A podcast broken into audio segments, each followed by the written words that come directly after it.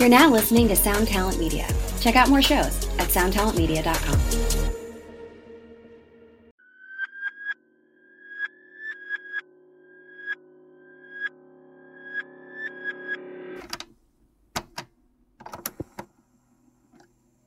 Special guests and off topics in this segment. Anything goes. You're listening to 3 p.m.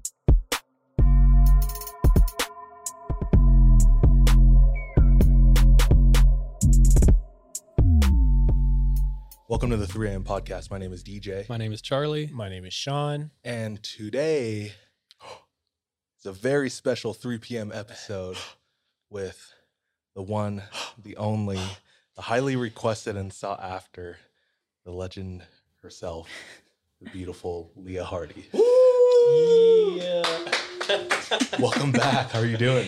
I'm doing good. I'm glad to be back. Good, good, good. Yes. We are uh, very excited, to say the Yes. least, Yeah. uh, about this. Um, we tell you all the time, but everybody loves your episode. So Easily We- one of our favorite episodes. we had to have you come back. hmm So I remember specifically after recording your episode, we all talked and we were like, that felt like what we could be, like our potential as far as like how good it was. I remember specifically being like, that set the bar super high. We're like, oh no. Yeah. We've never been this good before. yeah. yeah, yeah, it was insane. It was like a paradigm shift for us. But I just remember leaving it feeling like I want to do that again. it was fun to do that. So it was mutual. yeah. That's what we like to hear. Yes. Um, We also have, Leah's sister Lynne in the house. hey yo, So, real quick, if you haven't listened to the first episode that Leah was on, go and listen to that first. That'll help answer uh, a lot of basic questions uh, concerning skinwalkers and Native American culture, specifically specifically Navajo, and uh, yeah, a lot of good insight. It's I I say basic questions, but a lot is unknown in like the common knowledge of skinwalkers. Like a lot of people don't know the origins and Mhm. The whereabouts and how to how to to 'em. become one, how to kill one, Yes. and you you address a lot of that. And uh, Leah's credibility comes from a long line of of medicine men Her and fam- women. and women, very well known men and women in her family who was very rooted in their culture. But yeah, go ahead and ch- listen to that episode first. It's called then- 3 p.m. Leah Hardy on Skinwalkers. Mhm. Came out maybe like two years ago, Hmm. And then come back right. here. Welcome back. Yeah, yeah. Uh, Leah, what's going on in your life? What are you up to right now? Oh wow, it's crazy to think that was two years ago that we did that episode. Um, since then, I've graduated uh, from with my master's. So Oh, uh, dang. I Big, big, big girl. yes, That's dope. Congrats. Yes, I am a school psychologist. So Cool. just helping kids and especially within the school system. So I do that every day. So I'm sure you've been busy the last two years then. Yes, the pandemic Yep. really Mm-hmm. threw things off, but job security, like all of always have a job. Like mental illness. yeah. yeah, yeah. That's so funny. Um, right now you're working. Yes, I'm working and then I just it's kind of crazy because I went from being a student and living that student life and now I'm not. So I'm trying to figure out hobbies and trying to figure out what do I want to spend my time doing now that I have it. So And have you figured some of it out? some of it. Yeah. and what has that um, led you to? I, I'm a loner. Like I feel like I just go home and, and I just do my own thing. Um, but I like buy I bought a kayak. I'm trying to do more outdoor outdoor kind of things. So Cool. and then just uh, my sisters own a small business, so I help them with that too. No shout out the business. What is it? Yeah, it's um it's centered around native culture. So my sister Lynne, who's here, she's a graphic designer for it, but it's called Ajopatsani. And so How do you spell that? uh, I can't tell you off the top of my head. We'll link it in Instagram. yeah. You guys have an Instagram we do have an Okay, Instagram we'll link it there. Yeah. Yes. Um, but the the the it trans it's a Navajo word and it translates out to the benevolent sisters and it's tied to in my last episode I talked about um a specific area that's special to my family. So it's tied to my family's um homestead in the land that we're from. So um, we just make products make coloring books shirts and we also like to contribute to nonprofits on the Navajo reservation to dig wells and um, those different kind of causes. So we want to give back to the reservation. So that's what we do. Heck yeah. That's cool. Yeah. I legit, we should get some shirts. Do you sell dude shirts? Cool. Yeah, we're gonna Is it open to everyone? Yes, we we want to make sure that we it's not just for Native Americans. We think that everybody should be able to, you know, if they want to learn about it and wear things, we want to. We just want everybody to feel like they're, you know, Mhm. not like it's just just brown people and like it's for everybody. Yeah. Which is interesting because like nowadays it's like you don't necessarily know what you're kind of allowed to like. I don't know. Some people might. Mhm. How do I say this? Some people might might not be the happiest when you like partake of their culture. Like they want to keep it safe and guarded, or some people would openly want to share it and like partake. So it's good to know. I always like being able to partake in other cultures and stuff. So Yeah. I get real annoying when I get in Hawaii, pretend like I'm Hawaiian and I'm trying to be as Hawaii as possible. But anyway, um i've realized that and no culture is without its you know flaws here and there but i've realized that all my native friends like they're the most hyperactive about like sharing and educating about their culture Mhm. and they like out of like anybody i know like love you know being native more than sean being white you know no I- Dude, all I don't my know. native Um, friends are the ones trying to block people from doing stuff. no, um, like all of my native friends are like starting businesses and um, all the like providing content online to educate people about their people Mm. and like bring awareness. And it's really beautiful. I love seeing all of it. So Yeah. I I'm have just a, a part of that circle. I have a homie, Sam. He's Navajo as well, photographer. I'll link his IG, but yeah, every photo is, is about sharing specifically his culture, which I think is dope. Like we need more of that. And I it's like cross partaking. I'm just all about it. You know what I mean? Like sharing it with everyone. Yeah. And I think that's what I, if we're going back to the episode that I did, I think that's so it's not those stories that I told are not, you know, they're just ghost stories or like stories that, you know, campfire. These are cultural stories. These are things that not just me, but my family, like it's a family story. People believed in it. People draw strength from it. And, and it's just, it's like a cultural thing and it has a lot of meaning to it. So I think that's why like Native American history and stories, it, their history is orally kept through stories. So scary storytelling is one of those things that we do, and we're really good at it. So, um, so that that in and of itself is like a is a culture like you're we're partaking in a, a, a Native American tradition now just by speaking our stories and things like that. So I think that's the thing that makes it special and why I love doing this with you guys because I feel like it carries that on it. Like it means more to me. Mm. Appreciate it. One theme from your episode that I took away, and I feel like we have um, spoken to many times, is not just like what we learned about like skinwalkers and the and the reservation, uh, which was all amazing, but we talk about like how your mom, your grandma, um, how they treated fear and how they like reacted to it. We t- constantly talk about that. Like when you're, what what what did your mom say right before you went out the door? Do you remember? You quoted it all was the it time. we time. Can't afford to be Oh yeah. Oh, scared. yeah, yes. To that effect. Yeah, we can't. Um, and that's the mentality that I was raised with. And I mean, I, I mean, my family and, and taught me like there's evil, there's scary things. Like, don't think that those things are not real, but you have power over that. And we can't just walk around and be scared. And my grandmother, and that's the sad thing. My grandmother, who I talk about in these stories, who was just such a driving force in our family, she died this past year in April. And so I think both of you reached out to me to, to do a second, a follow up to do this session, but I just was not in a mental place because I just, my grandmother, who was a strong living force of just pure strength and fearlessness, was not here on this earth. Mhm. And it's crazy to think because I never thought that she would die or she would pass. Um, so I kind of had to come to terms with um, processing fear and processing loss and and how do I keep going and keeping that mentality going. Um, and I'm good. I'm in a good place. And my mother now I'm realizing that now it's in me and I have that. It's it's yeah.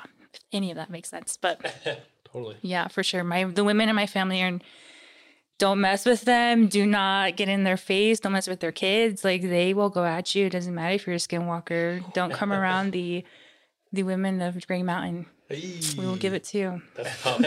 What is it? The Women of Gray Mountain? Yes, So the is that where you're from? yes, where Zithla Bay is the Navajo words translate translated out to Grey Mountain. So Green or gray? gray, Gray. gray. Um, That's but dope. yeah, so my grandmother has a reputation for taking no crap from anybody. But I love so we obviously we have a scary story podcast where a lot of times we're sharing, you know, a little bit more lighthearted, spooky things. Sometimes we dive into like pretty intense stuff, but we have an interesting relationship with fear. And we talk about fear a lot. And a lot of these stories are fun because they're scary. Um, but just like the attitude you and your family have towards fear, I feel like is such an important lesson to learn. And the first person I really learned that from was uh, a Maori kid who I lived with in Australia. And he, we would talk about ghosts and stuff. And he just told me when he was brought up, his grandpa said, like, if you feel a presence, you just like tell it to shut up. You were just like, you be straight with it and you like show strength. And, and I don't know, for me, it was kind of a foreign concept or it's something that like I feel like everyone needs a little reminding, you know? Mhm. because this can be real depending on like your level of belief and it's a good lesson to know because i feel like it brings you protection and it's just a place of power rather than like giving your power up to whatever you're afraid of but no that was like my favorite one of my favorite takeaways of your episode Mhm. and like we constantly reference it so I love that. I love yeah, my grandma me and my sister were talking on the way up here, just kind of reviewing the details of the stories that we wanted to share. And we're just remembering how my grandma was always like because that's one of the characteristics of skinwalkers is that they come at night. They don't mm. come during the day. They do a lot of their works during the night. And my grandma used to always say, you know, come to my house when it's light. Come say it to my face then. Like, why you gotta come and you know do your evil stuff and so it's kind of like we say that's our saying it was like come to my house in the day like come say it to me then pull up um yeah exactly hard. Yeah. That's straight up gangster. dude. Yes, Like yes. your grandma is the one who's saying you should be. they were probably of afraid of your Yes. grandma yeah for real I'm flipping the tables here. Yeah. in skinwalker training they're like dude stay away from like, that gray mountain Everyone else, Chill over- freaking yeah. Gray Mountain. No. don't go there Yeah. don't go there That's Yeah. dope. Now I know we've directed people to go listen to your episode, but if you could kind of briefly like talk about your background and history and maybe just refresh us on like what Skinwalker is, if that's okay. Okay, uh, so a history of skinwalkers. So I, I just want to put it out there that I am one person. Um, I only speak exclusively for my culture, my Na- Navajo background, but within the Navajo culture, there are it's it's a big reservation, and um, there's a lot of members, and so each region has their own. You know, this is what a skinwalker is, and this is how they came to be. So my the, I can only tell you what I was taught and what I was learning and things like that, but it may differ from another person who's from a different part of the res. I say res and that's short for reservation. So in so it's different. So this is just me. This is my stories. This is what my family told me. Um, if anybody want to at me, go at Pull me. up. Pull up in the daytime. Make sure it's come come for me. um, but I will say that. Um, so the the Na- the Navajo term for a skinwalker is Yenaskloshi, and we just shorten it to Yanni. Um, and it's basically it's it's a witch. So it's a this person has made an alliance with an evil power to gain gor- glory and power and riches and and that kind of thing. Um, and the way that you become a witch is that you have to kill someone that you really really love and in that act is how you gain that power and then you use the bones from their dead body and you grind it into powder and they carry it in this little pouch and that's what they use to carry their their spells and their different things like that um and the term for that is gushing like they're they're they're witching you they're they're casting their spells or whatever on you. Um, Is gushing uh, an English word? it's a Navajo word. Oh, gushing. Yeah. Um, and so they originated, I think, back in the days. So the Navajo culture or Navajo people originally back in the ancient days were we were a warring people. So we um we were just known to like, like be really ruthless and to um because you have to be like if you were trying to survive against like different tribes and um, as the Mexicans and Spaniards, you know, were coming in, we're trying to protect our culture and different things like that. And so, from what I understand, the skinwalkers originated because they were, they, you know, their powers were used to protect um, warriors, but then along the way, that it became evil. People started using it for, um, you know, purposes to gain their own power for themselves. Um, Native American culture uh, relatively is like a collective mindset. You you care about everybody else. Um, nothing you do is for you. It's for it's for everybody. It's for the people. That's what um, the Navajo Navajo is is. I think it's a Mexican word or Spanish word, but the re- the real name that we call ourselves is Dene, which means the people.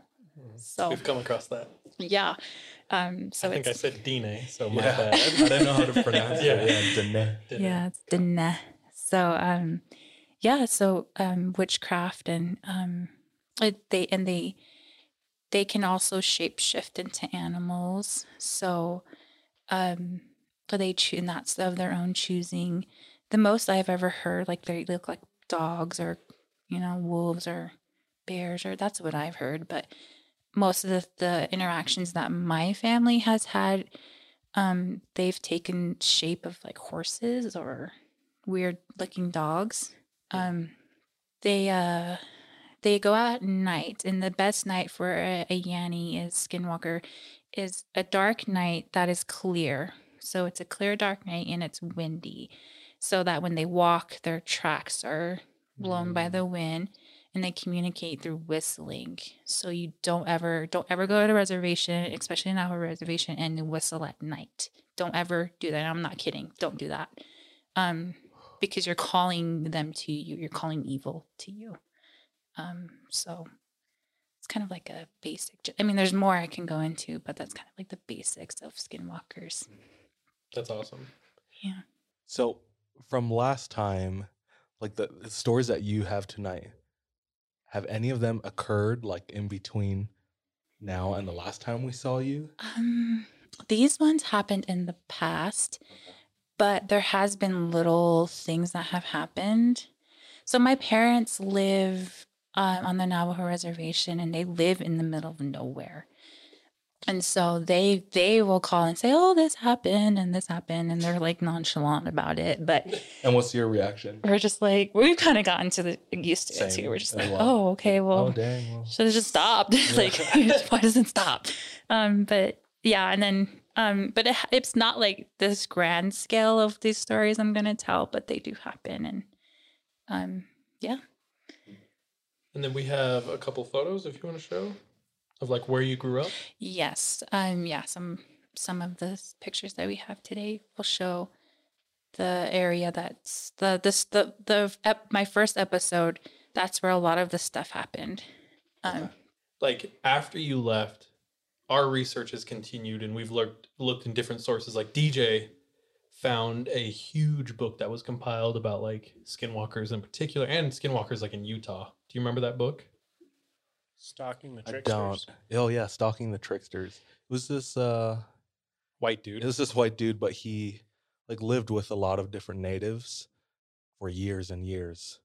Um and tried to learn everything about them and just like wrote down all his studies and findings and he talked about a lot of their uh uh lore surrounding uh these Yannis uh and how different tribes like you said you're speaking to your own experience um how different tribes had like different versions of it or maybe even like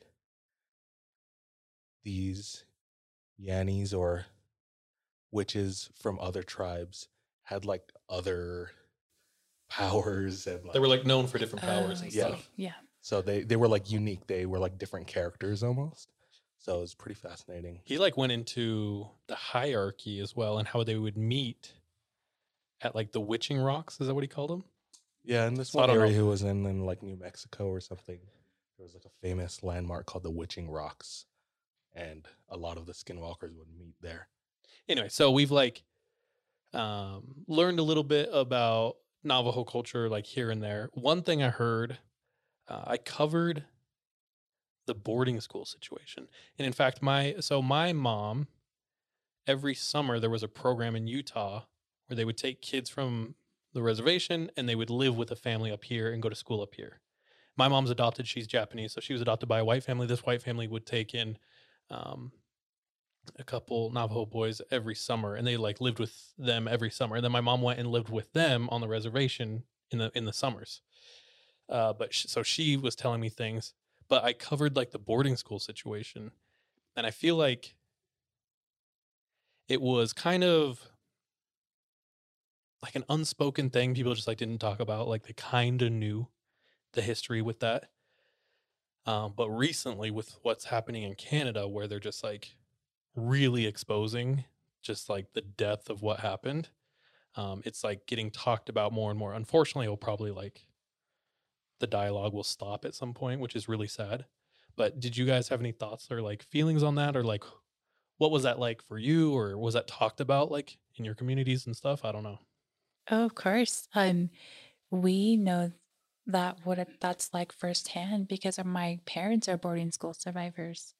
Um, a lot of people think that, you know, that was in the 1800s and different things like that. And Like, no, that was going on to like the 1960s and 70s here in the United States.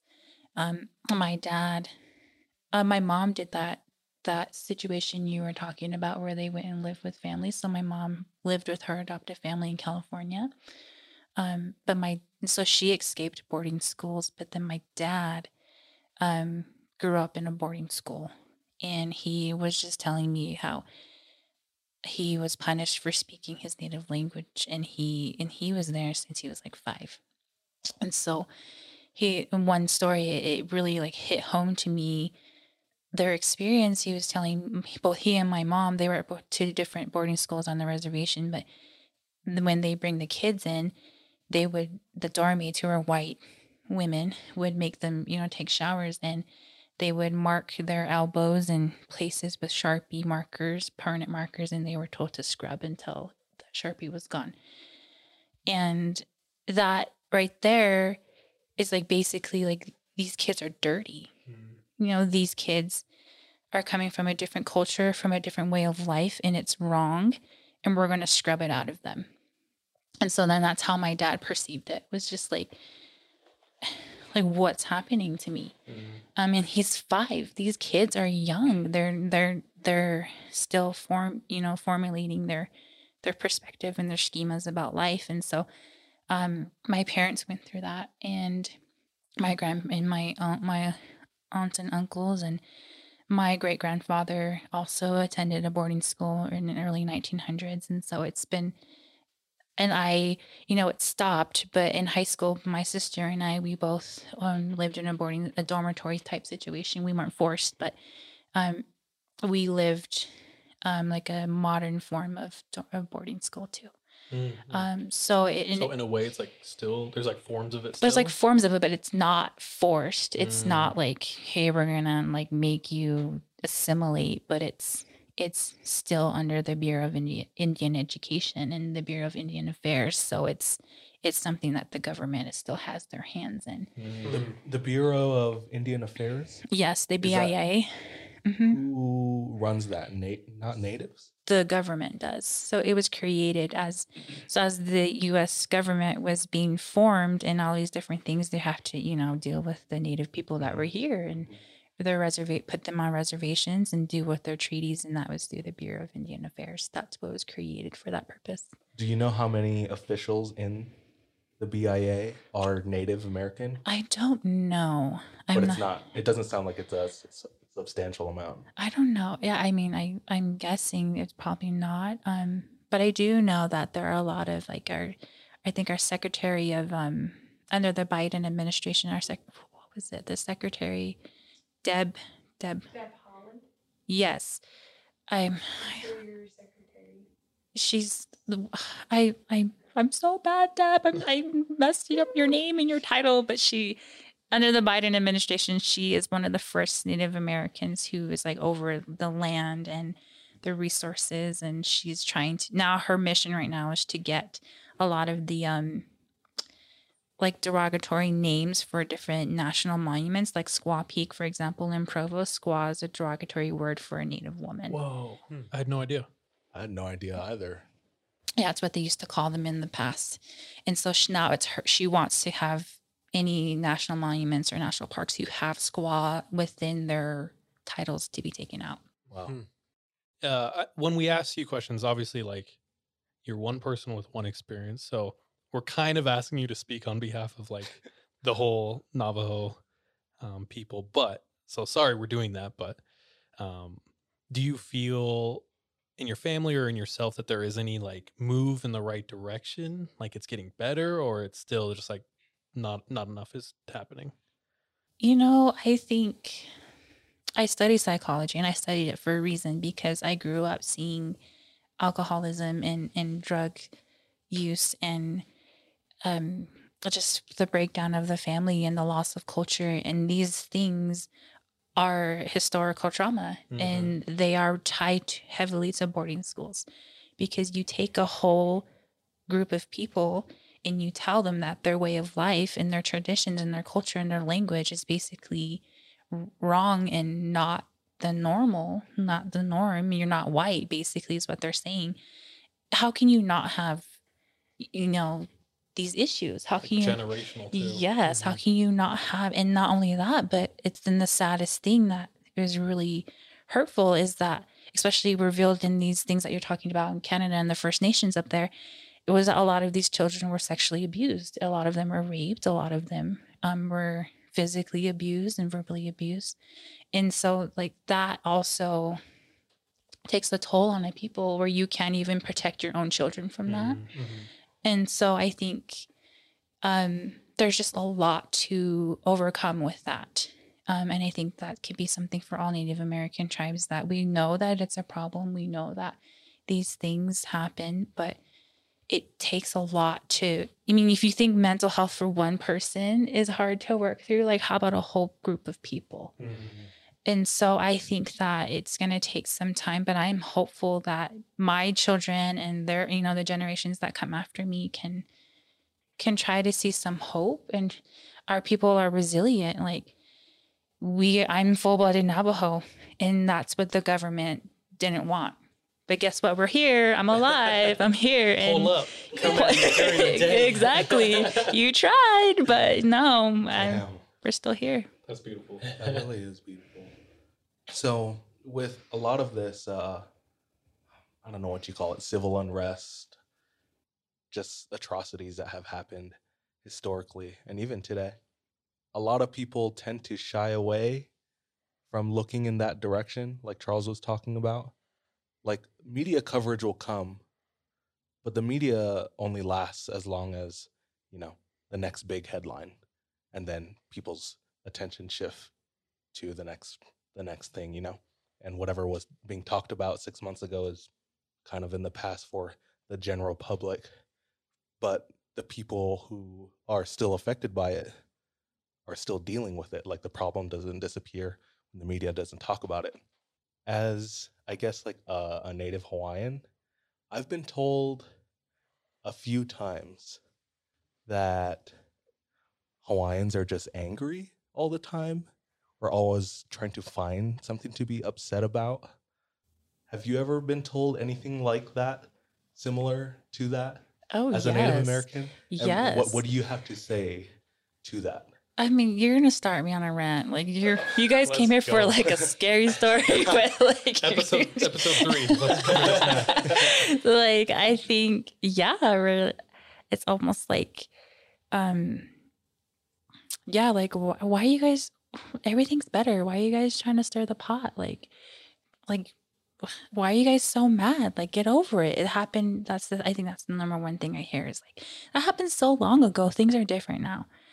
Um, me and my sister joke because at the beginning of the pandemic, people were like, you know, up in arms about their rights and and access to toilet paper and whatnot.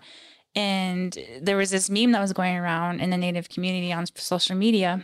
First of all, memes are just beautiful. Yeah, like they spreading are. info and like shared Yes. shared experience. So I just love like we get to hear like a reservation meme now. That's so sick. Sorry, sorry to no, you're fine. Um, yeah, so there's this meme going around where it's like, oh, like you white folks are crying. Welcome to being an Indian. You've been Indian for a month. Um, and that's basically saying like you guys are complaining about these things, and yet when it's happening to you, it's like, oh, let's drop everything and let's feel sad for you. Mm. But when it's coming to us, and exactly what you're saying, DJ, like, oh, let's pay attention to these issues that really matter. It's like get over it Mm. you know, stop crying about it.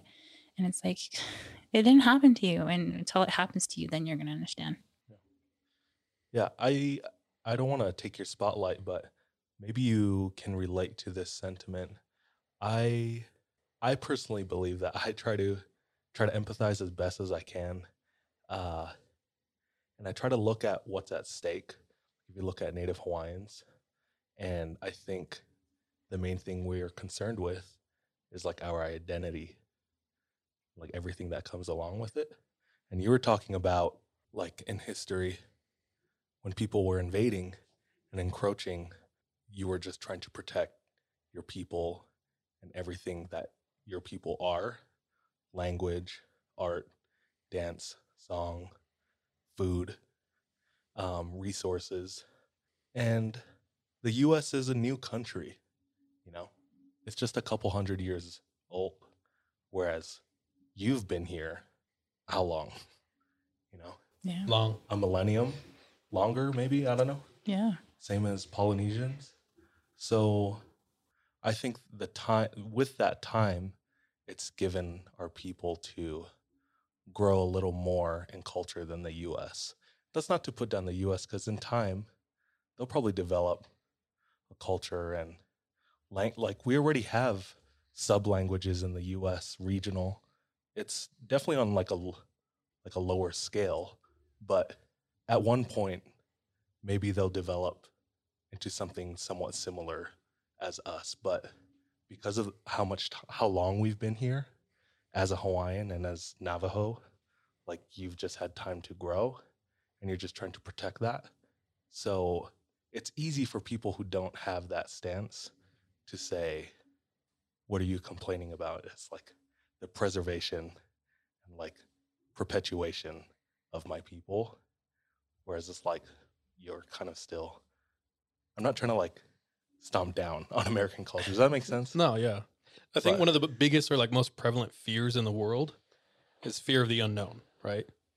So even by doing this, like personally, and I can I can imagine a ton of our listeners have never had a chance to like have an open, honest, and vulnerable dialogue with a Navajo person, right? So even just like sharing this beats down that like ignorance or like not knowing, not truly knowing. So we could have so many listeners listening, listening to you, and then like being able to empathize and understand, you know, what was lost, right? So I don't know. I uh I think a lot of that is like what happened. Like Europe came over, no understanding of what was set up here. And to them it was like the natural reaction is fear, like must change that, right?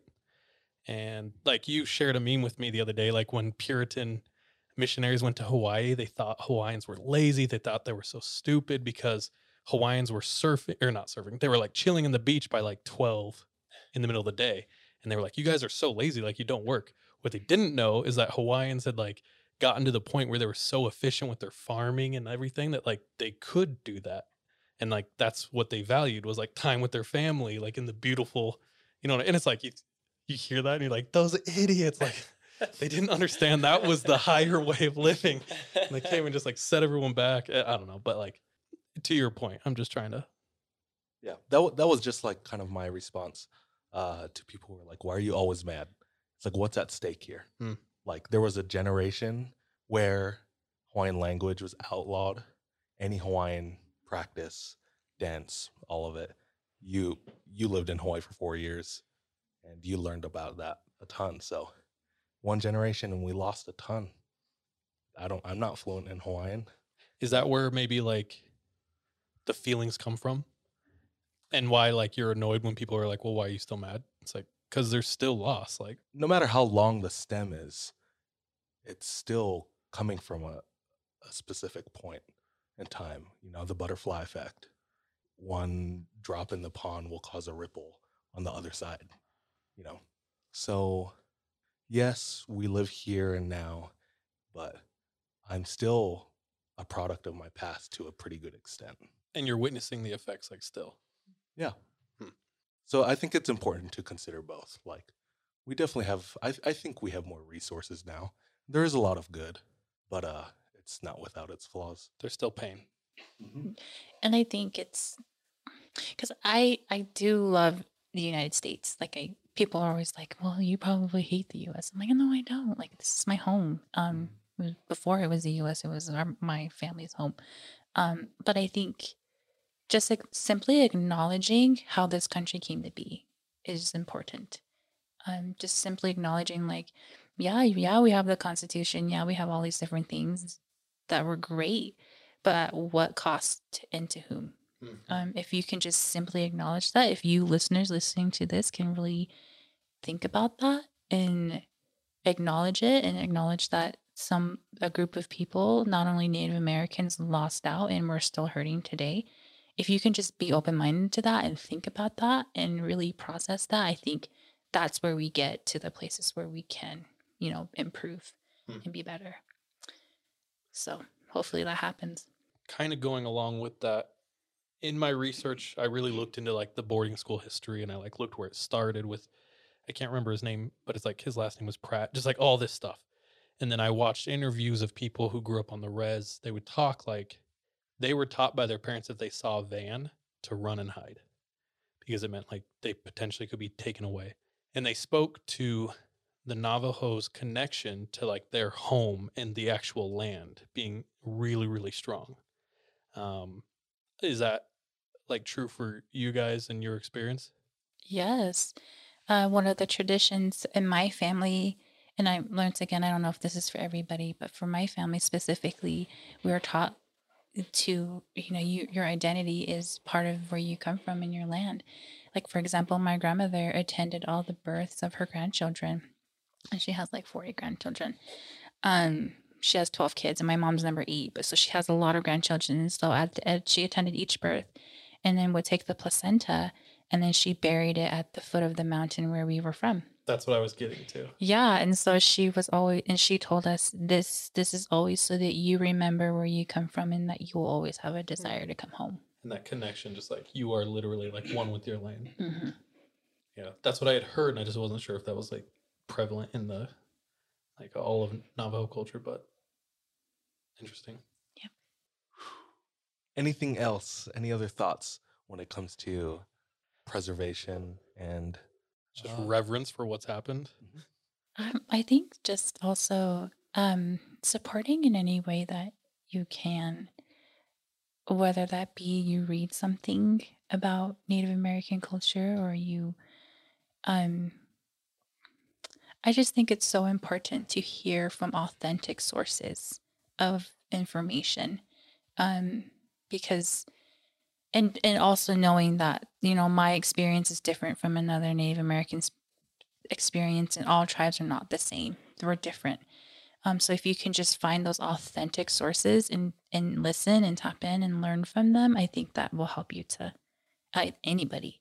And that's something I do. Even though I'm Native American, I, I I love to learn about the First Nations in Canada and all these like different tribes in the East Coast and the West Coast because I don't know. So even I'm Native American and I need to know about other people. Uh, no one may know this, but is there any Native American podcast? Does anyone know? I know we follow some on our Instagram page. Um and there's a YouTuber. There I think there are more YouTubers than there are podcasters. But we can give you a list of people. like they're like escaping my mind. it's you. You're the podcaster. Oh, my- oh. you might need to start doing it. I don't know. I don't like hearing It'd be myself called on the "Come in a mic. Day," dude. Oh. Wait, is that how you say it? come in the daytime or come at day. Yeah. Try me at daytime. Yeah. Whatever. your Oh, grandma come, said. come. I was like, wait, what did you say? Excuse? Come at me during the day. There you go. Dope. Yeah. Well, uh, we'd love to hear your stories because they continue like as fun as they are, and uh, because of like the spookiness factor, like they're equally just as educational as like what we've been talking about so far. And you've done a really good job at that. So Okay. Yes. So you want me to you want me to get Yeah. started? it's it's all you. This show is sponsored by BetterHelp. We all carry around different stressors, big and small. When we keep them bottled up, it can start to affect us negatively.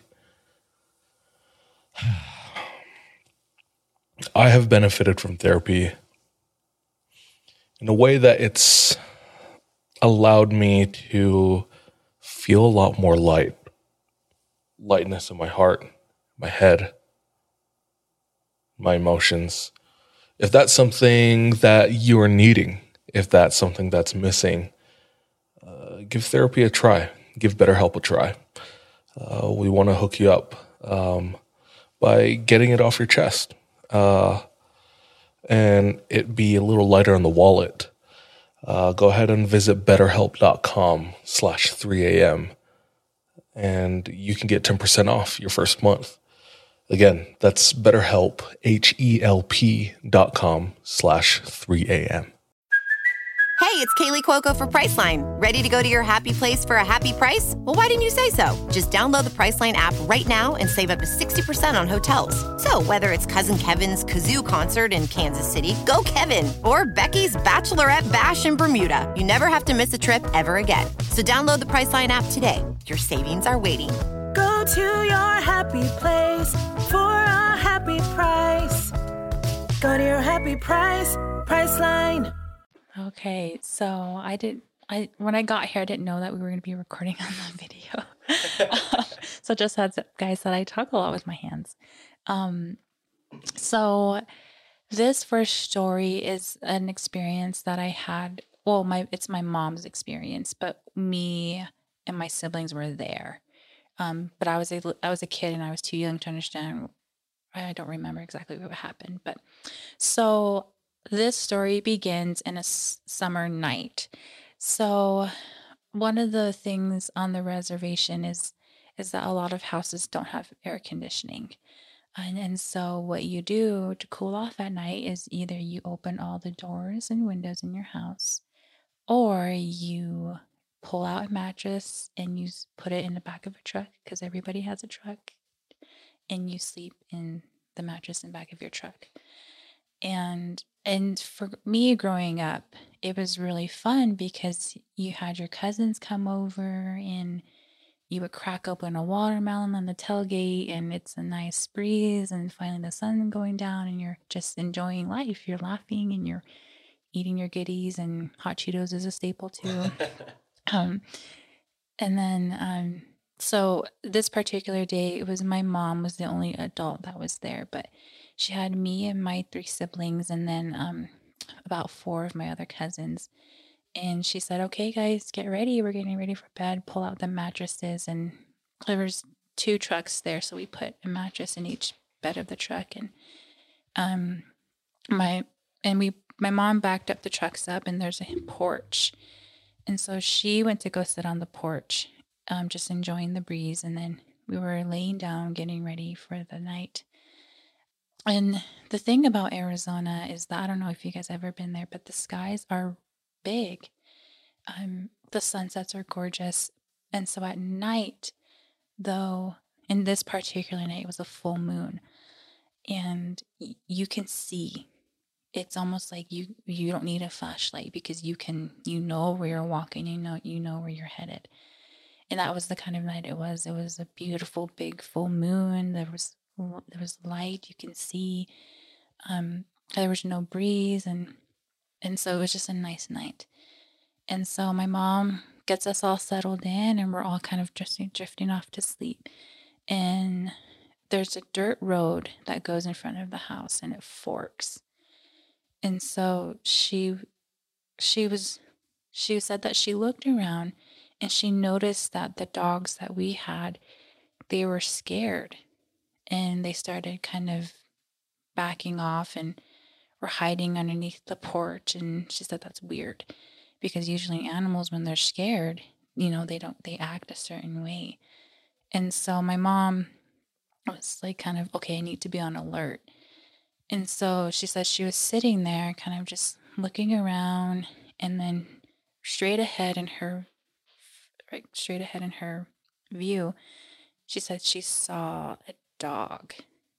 It looked like to her it was a dog, and it was sitting there, just like politely, just sitting there. And she said it creeped her out because that dog looked like it was staring at, like just sitting, just sitting and staring at us and the house. And she said, okay, that's not normal. Dogs don't sit quietly and still like that. Uh, so she said she just continued to watch it and it watched her. Um, she was just like, you know what? It's to move. It'll be fine. And then time passed on and she said it didn't move. And the dogs became became the dogs then were more tense and they just wouldn't come out. And so she said, okay, this is not normal. And so um, she said that she was getting ready to, she says, oh, I'm gonna, well, she wanted to get the truck and turn it on and go shine her light at it. But she said, but my kids are in the car, like the kids are in the truck. Um, so she gets up and she's starting to, you know, move things around and, and trying to figure out, okay, how am I going to do this? And so she's like, she at that point she said, I just got overwhelmed, so I sat back down because I was like, I don't even know how I'm going to do this. And it's and she looks up again, and that dog was a little closer, like mm-hmm. it had moved from one side of the road to the next, and it was still sitting very, very still, looking straight at like straight ahead, but you can't see the features of it. And so she's like, "Oh my goodness! Like this thing's getting closer." And then eventually, the two two of the dogs got brave and they started barking at it, but it wasn't like a. It was like an aggressive bark because they I think they could sense that my mom was scared at this point. And so my mom was kind of like, "Okay, it's now or never. I gotta I gotta figure out what this thing is." And so she says that she was walking up to the truck, was going to open the door, handle to jump in. So she gets in and then she looks up and she's that dog was a little bit closer. And she, and she's like, so she goes to turn on the light because she's like, this thing's getting closer. Goes to turn on the truck to shine the light, but right as she's you can you and if you ever driven a truck, you can kind of hear it start to turn mm. before the lights come on. And so that thing, whatever it was, well, we know what it was. It, she turned, started to turn on the truck, and then it stood up.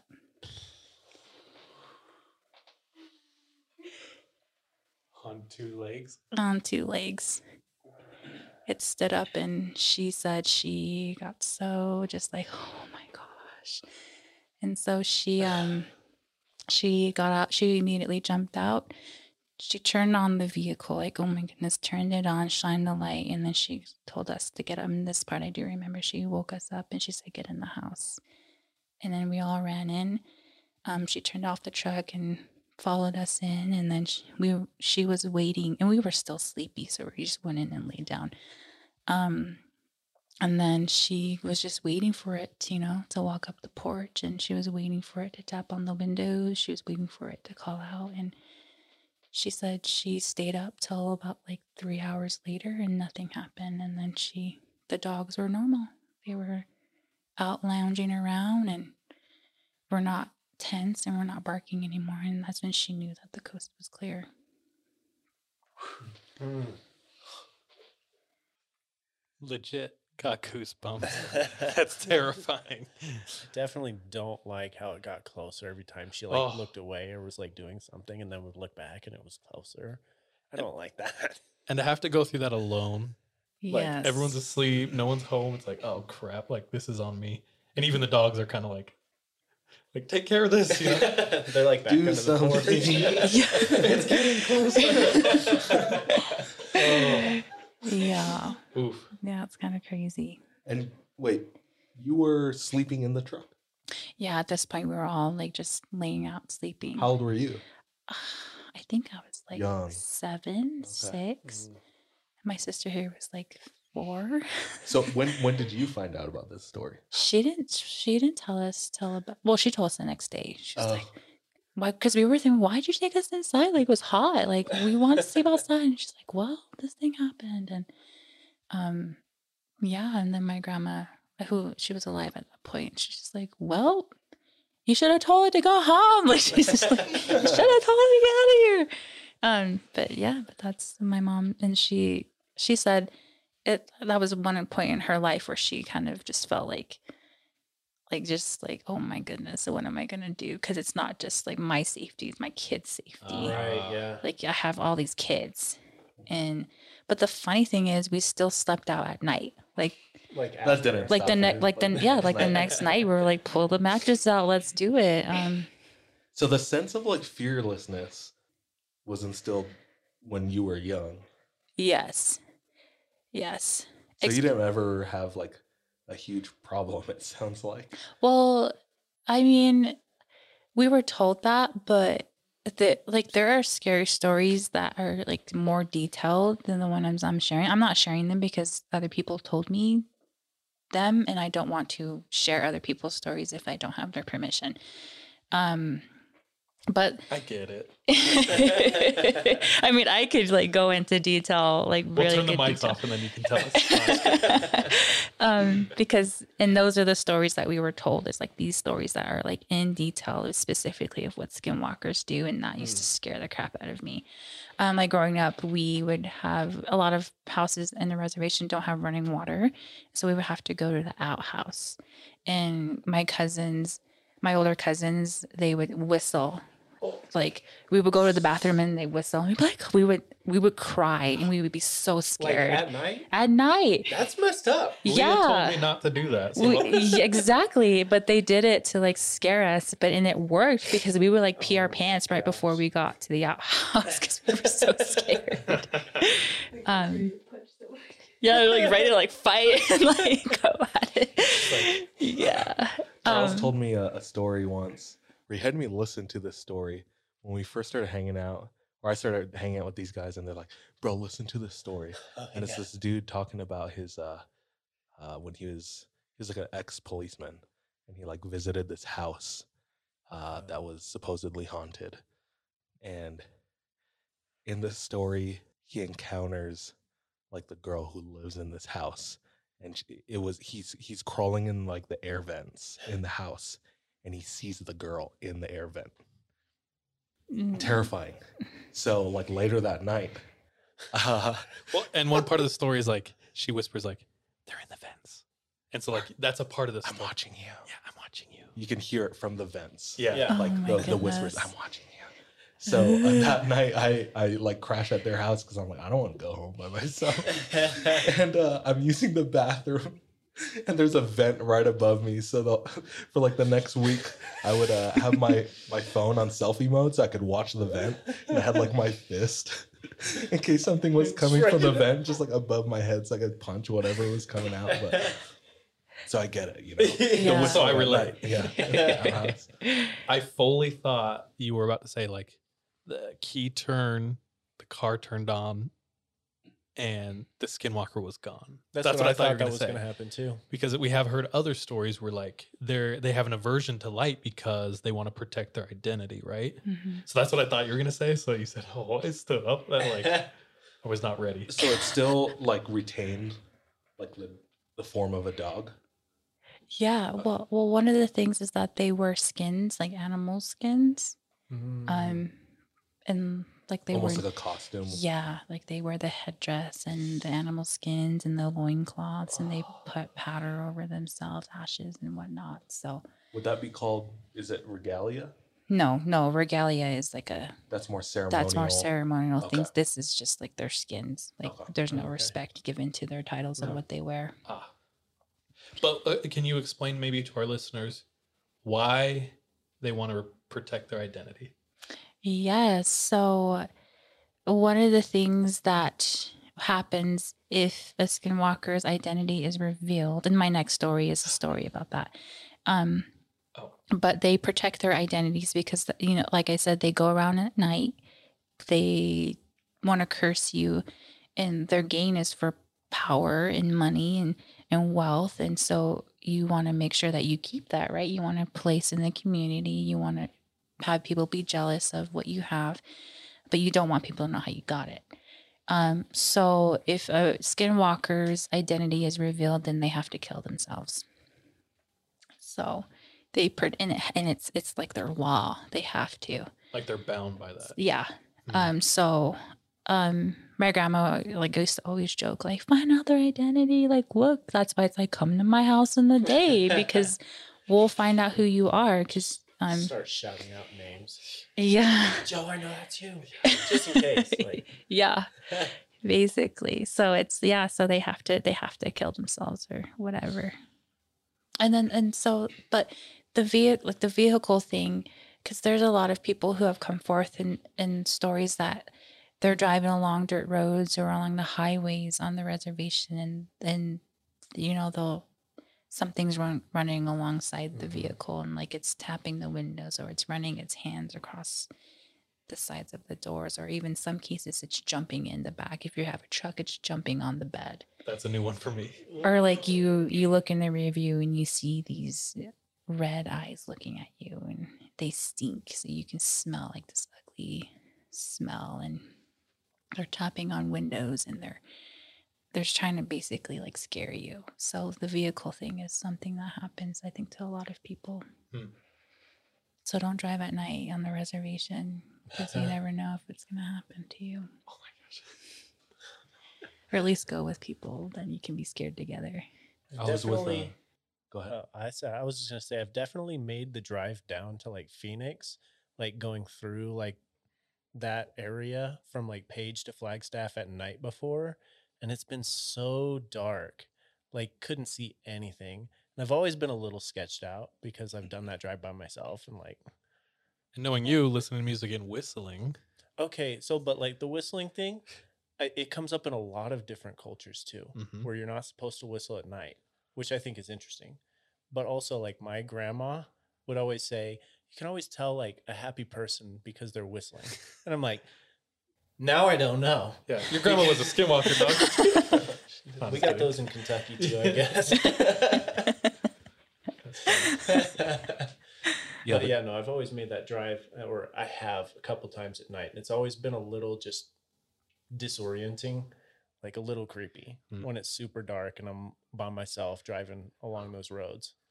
So yeah, sorry to cut you off. No, no, no. I, I was, uh, it was, it was my girlfriend's brother's birthday last week, and we got together.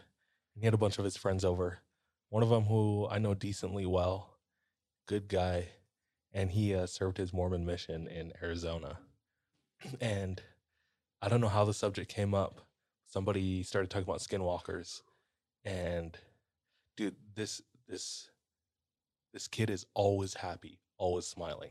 And the second some he heard the word skinwalkers shift in his face, you just see like the happiness being sucked out of his life. It was crazy.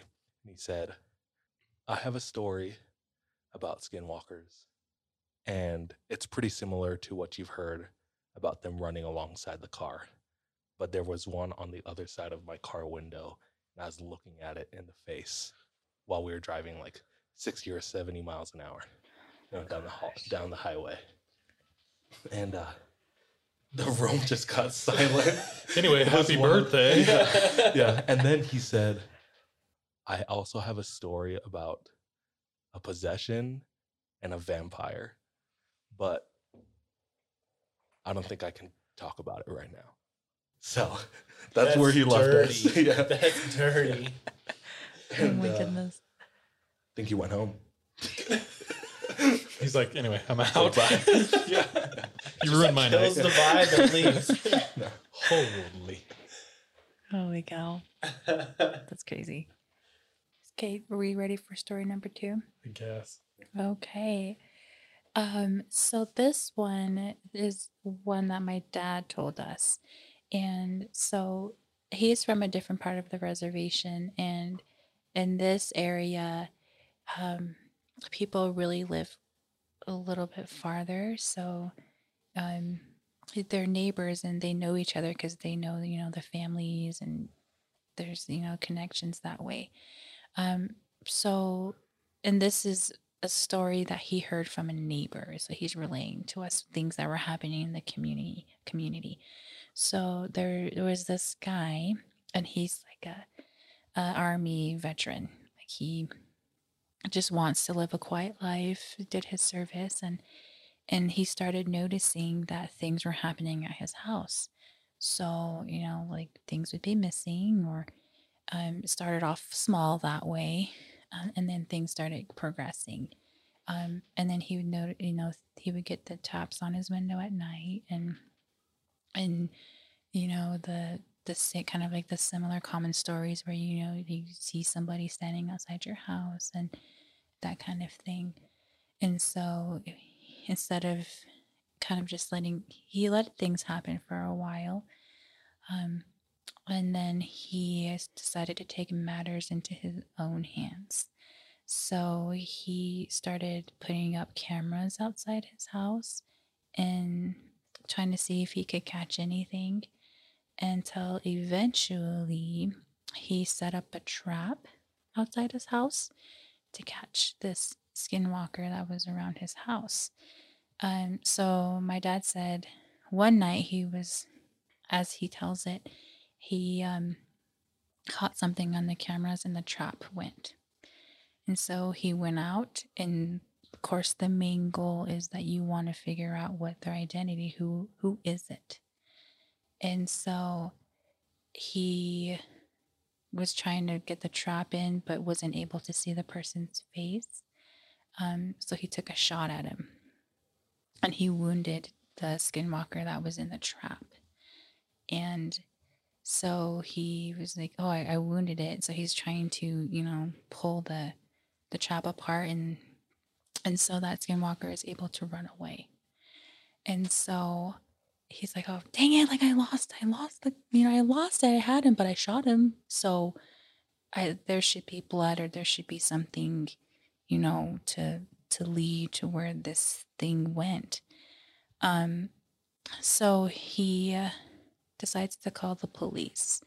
And the Navajo reservation is interesting because it has um, its own police force, and um, there are laws that that witch that witchcraft is like a crime and some like it's it's a real thing that happens. Um, so they calls the Navajo police and they come over and he tells them, "Hey, this is what's happening." And so they're like, "Okay, we'll help you track it." And so they go and they start following, you know, the tracks and the blood and whatnot. And eventually they take it to this house and it's way out in the distance. It's like this isolated little house in the middle of nowhere and they track it to this house. And um, once they get there, you know, the sun's starting to come up and the morning starts to come through and they notice that there was a group of women who lived there and they're they're doing something. They're like there's commotion going on. So the police officer and this man they pull up and they get closer to the house and they're they're noticing that there's a person laying on the ground and the women are trying to like trying to hide him and, and do all this stuff and and then the police officers and the guy like really run because they're like they're hiding something and they run up. And it was they saw the man on the ground and he was shot. He had, he had blood coming out of him. And they pulled back and he was wearing animal skins and he had on his body he had these like ancient special marks and they were in ash all over his body. And they found him and he died because they revealed his identity and his family were they were trying to hide him but they were able to find him and i guess it was like a friend it was somebody that they knew well in their community oh, Wow. and he died yeah So, do we know anything about his family? Like, they obviously knew he was a skinwalker. Like, were they skinwalkers too, or some of them, or you know i don't know um, my dad my I I know that there's more to that story, but from what I understand, he was the only one that died. I'd assume the family would be like ostraci- ostracized after that. Well, they they were already living like isolated, like they were already outcasts. So I think that they were already, you know, Living that life. living under the radar. Uh, remind me, are you supposed to like put a bullet in black ash, or, or was there something with ash you told us in the first episode? I don't remember. You got to go listen to the first. Yeah, episode. gotta- guys, give me a minute. I'll be right back. I gotta. Ah, I feel like that's a thing, but anyway. Yeah, I th- I just think it's. I mean, they're human. Ultimately, so if you can do anything to injure a human, then you would injure them. Yeah. When he was caught in the trap, was he in the form of a human or? I think he was in his animal form. Mm. Um, and then he, I must have just shaped out of it. Because in the first episode, my grandmother came up against the skinwalker Right. too, and she shot it, and she was able to get its hoof. And then the next morning, she found it. It was human parts of a human foot. Yo, are there women skinwalkers? Yes, we were talking about this with my brother earlier today, and he thinks they're they're like more scarier than men because the women are vicious. Like, I think women are a whole nother level of creatures. So, I think there, yeah, there are Oh my women. gosh. Like, I mean, you never hear about them. you don't. They're just better than the men. Yeah, the 'cause the guys. men They're are better reckless at it. They don't get caught in only, the, traps. only the men ones are dying. you know? So there's a whole new level of fear that like we have not considered. no, well, Perfect. I've heard stories before, like um, like there's skinwalker women who eat babies, oh shit! who like desecrate graves and eat the they eat the bodies and things like that. Oh. This is kind of crazy, but that's uh Oh, and they have, and they're scarier because they have longer hair. So they'll put like the hair in like in front of their face, and oh my goodness. it's Oh. creepy. That theme though is like throughout civilizations all over, like specifically eating babies. Like there's gods in Japan, there's gods in like Middle Eastern cultures that like it's like a woman eating a baby, like a Mesopotamian demon. I can't remember which one, but its role, it's a woman, is to feast upon children. And so like you talk about becoming a skinwalker, you like start a relationship with an with an evil entity or whatever, but it might very well be like that one. Like Mesopotamian culture and demons are like so old, they're like the very first things. And people say they are like kind of at the root of like still everything. I don't know. It's just like I don't know. I'm drawing parallels that might not be connecting so there, but it's just dots. crazy hearing similar similar Yeah. themes throughout so many cultures.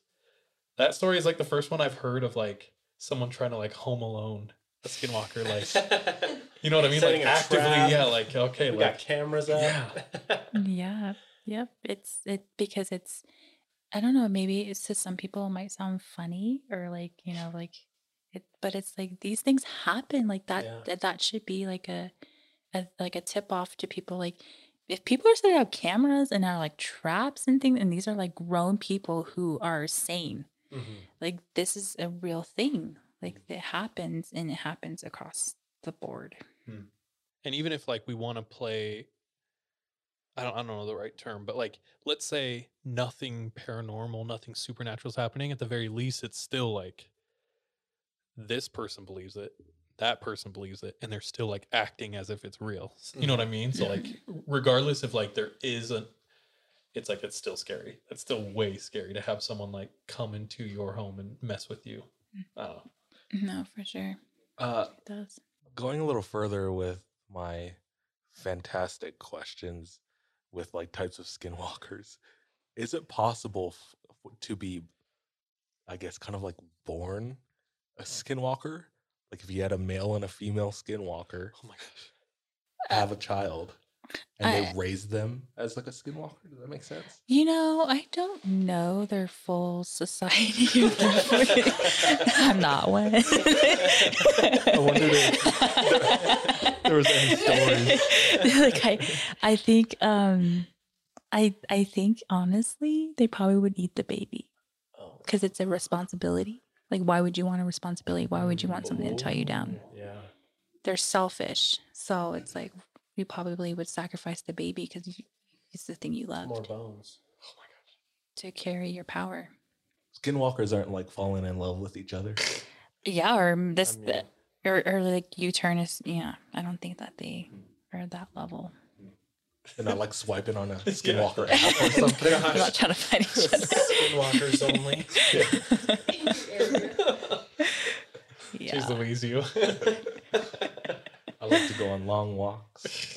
well, there's a documentary. I, um, I remember my friends used to my um, they sell at some trading posts in Flagstaff and areas where this person actually tried to make a doc- documentary about skinwalkers, and I heard it was okay. Navajo person or Yeah, it was like a like it's it's one of those things where it's like it looks corny, but I guess a couple of my friends I remember in high school watched it and they're like, yeah, it's kind of legit. Like it's What? like they crawl into like these caves and they try to find where they Bro, live. we need to and watch then- this. do you know what it's called? I I'll don't watch it. remember, but I remember it was sold on DVD for a while, so it might not even be in circulation anymore. Oh my goodness. If you're listening and you know what it's called, you know where to get a copy, hit us up. Yeah. We need to see it.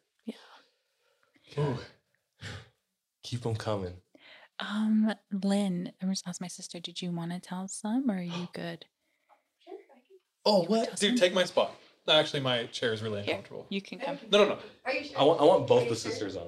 Both sisters? Yeah. Okay, let's figure this out. Are you sure? I can I can move. All I can give us- I meant me coming in. Are you guys sure? Yeah. Oh, yeah, Oh, yeah, of really course. quick, really quick. One second, listeners. Give us uh one second. We're gonna reset up so we can get one more person in here. So it's Lynne, right? Yeah. All right, guys. We are uh, blessed with Sister Lynne. She's gonna come on and share a couple stories, I guess. yeah. Awesome. I'm excited. Should I just start then? Sure, unless you want to like introduce yourself or anything you want. Like, oh, okay. Well, I'm Lynne, Leah's sister. Um, we are very close and we look very much alike, almost Yeah. like twins. But um, growing up, Leah was like my protector. Actually, all my siblings were. So a lot of the horrific, scary stuff that we went through, I was asleep. The majority of them. Yep. on the first episode, there's a story, and you're like, my little sister literally slept, so you're the sleeping sister. I'm the sleeping sister. Heck yeah. Every Lucky time the you. yeah, every time the chaos came down, like let her sleep. Don't wake her up. She's just gonna get hysterical. She's just gonna cry. yeah, that was me. I was the weenie the family. but um a story I have is like I I didn't really go through a lot of the things that my sibling or saw the things that my siblings been through, but I heard them. And my brother, we were at dinner today and he was talking about where we grew up. He's like, "Yeah, I, o- when we would come home from college, me and Leah would hear knocking on the windows. I'd see something like run outside or like there were snakes in our house and they would we would kill them. We're like, how'd these get in our house? And we just like, eh, just normal things on the res. But growing up, and then we were talking about it, we're like, yeah, this is not normal. I think this is witchcraft stuff. But we're like, we're always with that intent of like, we're not afraid and we're not gonna give in to their little tactics. And I could think as kids, we're like, eh, like it's not something we're scared of. Leah had oh I got all my courage I think throughout the years was because I was always with my siblings. Every scary story I was either asleep among with my siblings or I was with my parents. So when my oldest sister Jenna went and she got married and she started her own family, Leah went to college and my brother went on his mission. I was truly alone with my parents. And my dad um, would work different jobs around um, the country, so he would be gone most of the time too. So it was just me and my mom and my mom worked as a door maid in Holbrook, Arizona, at a um for Leah's a little bit clear on what a dorm is. Or Oh yeah. So on the they call them in the these border towns um, along the reservation. So Holbrook is a border town, and a lot of the native kids want to go to school at these public schools off the reservation because they tend to be better.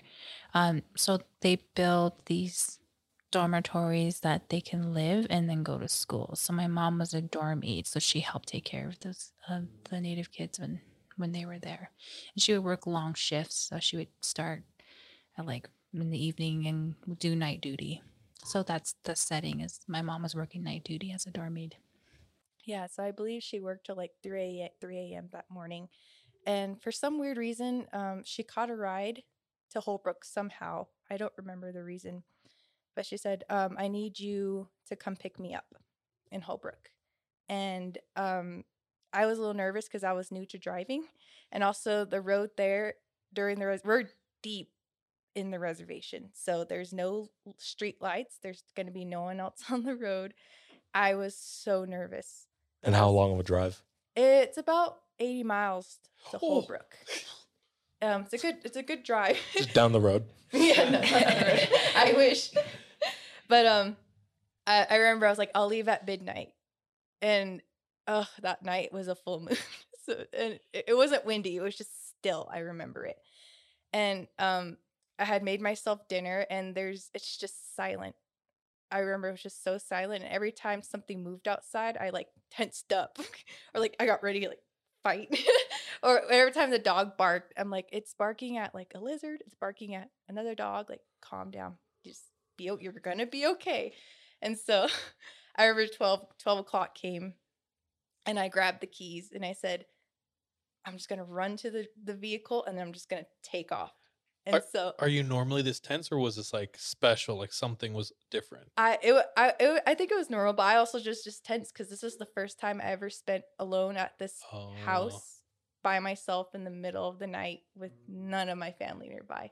So you're psyched out. So I'm psyched out, but I'm like, I have a duty. I have to get my mom. Like, we gotta do it. There's no one else who could do it. So I run out to the vehicle and I forgot to turn off the lights. And I was like, forget it. So I just like drive off. And so I'm playing George Strait and I'm just trying to calm down. And there's this part to the turn off to Holbrook. And my siblings are getting mad at me. They're like, why'd you take that turn off? Why didn't you just go through Winslow through the nice freeway? It's faster, it's safer. But I went through like the back back roads because I was new to driving and I didn't want to get on the freeway.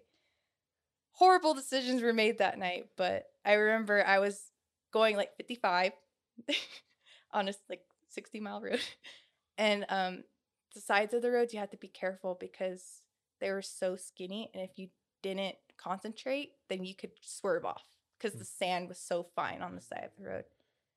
And so I'm shaking thinking of this and um, I was driving, I was concentrating, and I saw someone a thing up ahead, and I was like, I think that's a coyote or, or something, but I was getting scared. Lo and behold, it's a person walking on the side of the road, and um, my mom's voice. I'm a new driver, so she's like, if you see someone on the road, slow down and go to the side slowly. So I I, my brother's like, You're supposed to speed up. I'm like, No. I slow down and I go to the side slowly and I'm like looking at them and they have long black hair and they're just walking. And I was like, Should I look? I was like, I don't. Oh, I, I was like, Don't look at them. Don't look at them. Just go. So I sped up to like 60, 65 and I just took off. And I remember I was like, I'm so glad I didn't look back because I just know that that person had an evil face. Or just, why are they out walking like that? I don't understand. So, got my mom, told her about it. She's like, Well, I'll drive back. And we didn't say anything. So, that was the only like scary moment I've ever had in my life. Yeah. But that was that. That was the end of that. And not until I came back to Utah um, I, I think I told Leah, about I could I could look right in my second story, right? It Yeah, yeah, yeah. so the second time it was like I I've never had that was the scariest paranormal act, or skinwalker experience I ever had. I don't even think it was a skinwalker. I think it was just probably a weird guy. But after hearing all the stories my sisters and brothers went through, I was like, man, I've never really. I'm so glad I've never experienced it. But there was one night, I think something was going on with mom and dad at home, right? With scary stuff, skinwalker stuff. And I went to sleep and I had a dream. And this dream, uh, Leah and I were home and my parents were asleep. And I remember it was so real. I remember waking up and the lights were still on. I think me and Leah are watching a movie. And Leah, Leah says, We have to go turn off the lights in the living room and lock the doors. And I remember feeling this sense of dread. I was like, I don't, I don't want to because the houses and uh, the windows in our houses were didn't have shutters. It had um, little sheets that closed it to give privacy, but those sheets were see through. So even if you did close it, it was still creepy. So I was like, I don't I don't want to go out there. She goes, Well, come out into our little tiny hall and just wait. And then I'm gonna run and I'm gonna turn off the TV, but just stay there. And so I was like, okay, because on the way to the living room, you pass the kitchen, and this kitchen has a huge window.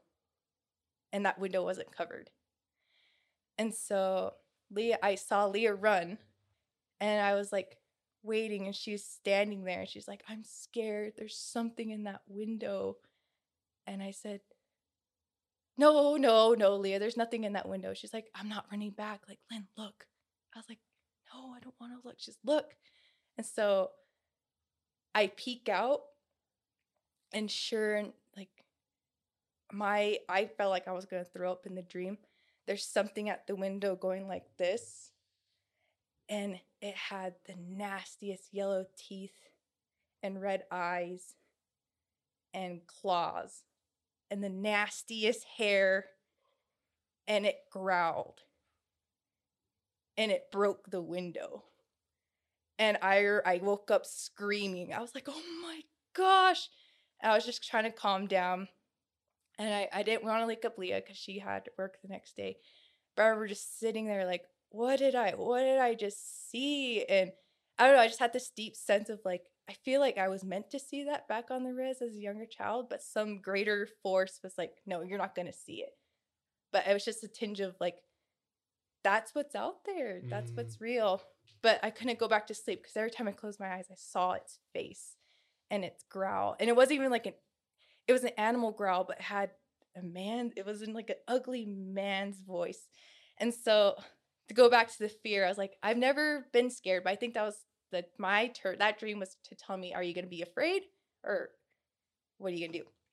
So I visual, visualized every time I closed my eyes, I saw the face. So to combat it, I was like, okay, you're going to go out there and tell that thing to go away.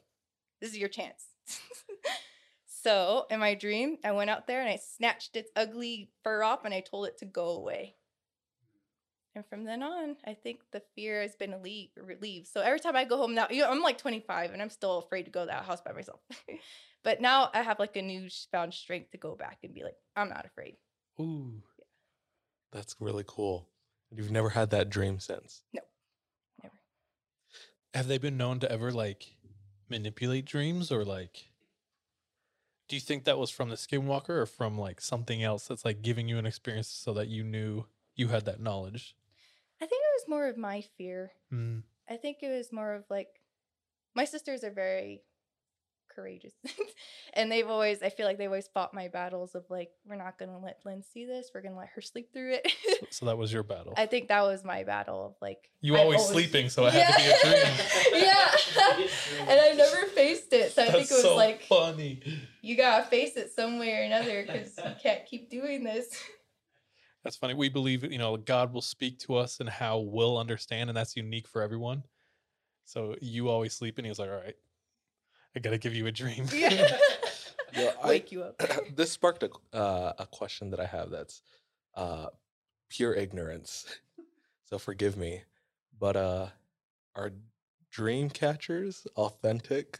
No. No. They're not. Where they come? Where does that Where come they- from? yeah. Um, it's a white.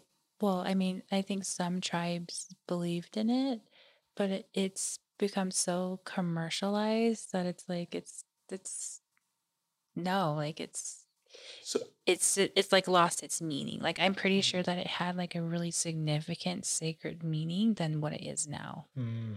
so at Um, one point, dream catchers were used by some It, tribes. yeah, but as the dream catcher today, like that, it's just like a it's a thing you sell in a Like gas station. yeah. it's just it's lost its significance. People, you know, people girls get tattoos of it and Yeah. not knowing the sacredness of it. But do so natives don't use it today. Well, I guess I should rephrase my no. um, I no, I I don't know natives that use them. Okay. Is there any other myths like that that like people are like, oh, this is That you wanna dispel? American? Yeah, I think um I think that dreams um is something that a lot of people hold as sacred. Um and it's I don't know how to explain it. Like if we're talking about that land, um that connection to the land and it's also not just the land, it's connection to animals, it's connection to the water and in the earth. It's it's it's it's like the whole life. It's it's a concept in Navajo that's called Hozho, which is you're in harmony with everything. And so and so I feel like, yeah, there's like this whole nother level of like subconsciousness and, and things in consciousness and things like that. Um and then dreams go along with that. Because I, I think that if you don't mind me telling another story, Go this ahead. is mine specifically because it kind of taps into that. It's not skinwalker related, but it is tapping into that like dream, you know, there's another level of supernatural going on. So I remember when I was 16, there's a there's a grocery store about like 30 20 30 minutes away from our house and it's the one grocery store for like the next 40 50 miles. Like it's if you really need to go get groceries you go get it at this store. And um, we went out like um me and my brother i was 16 i think he was 18 and we both went at like 8 o- at 8 at night. And we were driving i was driving and there's a there's a random stop sign and i stopped and then i started accelerating and i remember it very clearly I would hit 50 because I was watching the car accelerate the odometer and it hit 50 and then we hear this loud loud bang on the windshield. And I was and me and my brother freaked out like what was that? Because there's no houses around, there's nobody on the road. And I thought it was a brick. I thought somebody had thrown a brick at the windshield. Um, but my brother goes, but the windshield's not broken. Um, so we get so he says, do not stop. Like number one, rule number one, don't stop, keep going till we get to the gap, the grocery store. So we get to the grocery store and we're trying to figure like what was that? And it was a little owl that was in the hood of right where it hit. It hit in the hood and it got caught in that. You know when you lift up the hood, there's a little crack. It got caught in there, and we were trying, and it was still alive. And I felt so bad. My brother's like, I don't want to. We were so dumb. We're like, we don't want to take it out. Like we're so we felt we didn't, you know, we just felt bad. So we're like, let's just go home. So we like drove home with that little owl in the um the we're stressed out at this point. So we drove home and we run in and we tell my mom, uh, oh, there's a, there's an owl. It's it it's it's it's stuck in the windshield and it's still moving. And so at that point at the house that we lived in, my aunt lives right next door. So there's like there's there's three houses and it's and that's a lot of houses on the res are kind of the same way where you know we have grandpa living here, the uncles, so it's like you're all in one place. Um, so we called over my aunt because she was like, "Oh, what's the commotion?" And she, when she immediately saw that owl, she freaked out. She's like, "Put it down! Don't touch it!" And because we grew up in a, a Christian background, and so she said, "Drop the owl! Don't touch it!" And so she dropped. We we said, "Okay." So we we put the owl down, and she said, "Watch the direction it hops away in." And so we're like, uh, I was just like, I just, I just, like, this poor thing's gonna die. And so she goes, No, you have to. And so she was watching the direction, like it hopped in. I think it went for it would either to the to the towards the north or the east. I forgot. But directions in Navajo culture are very important. Like the sun rises in the you know, the east and the west, and it, they're sacred uh, directions. And so she, so we watched the owl hop away, and then she was really like upset and like really, she was- could tell she was like kind of put out. And so my mom, and then she left, and she's like, I, I gotta go home. So we, she's like, I'm going back to my house. So she left, and we're like, Mom, what the heck just happened?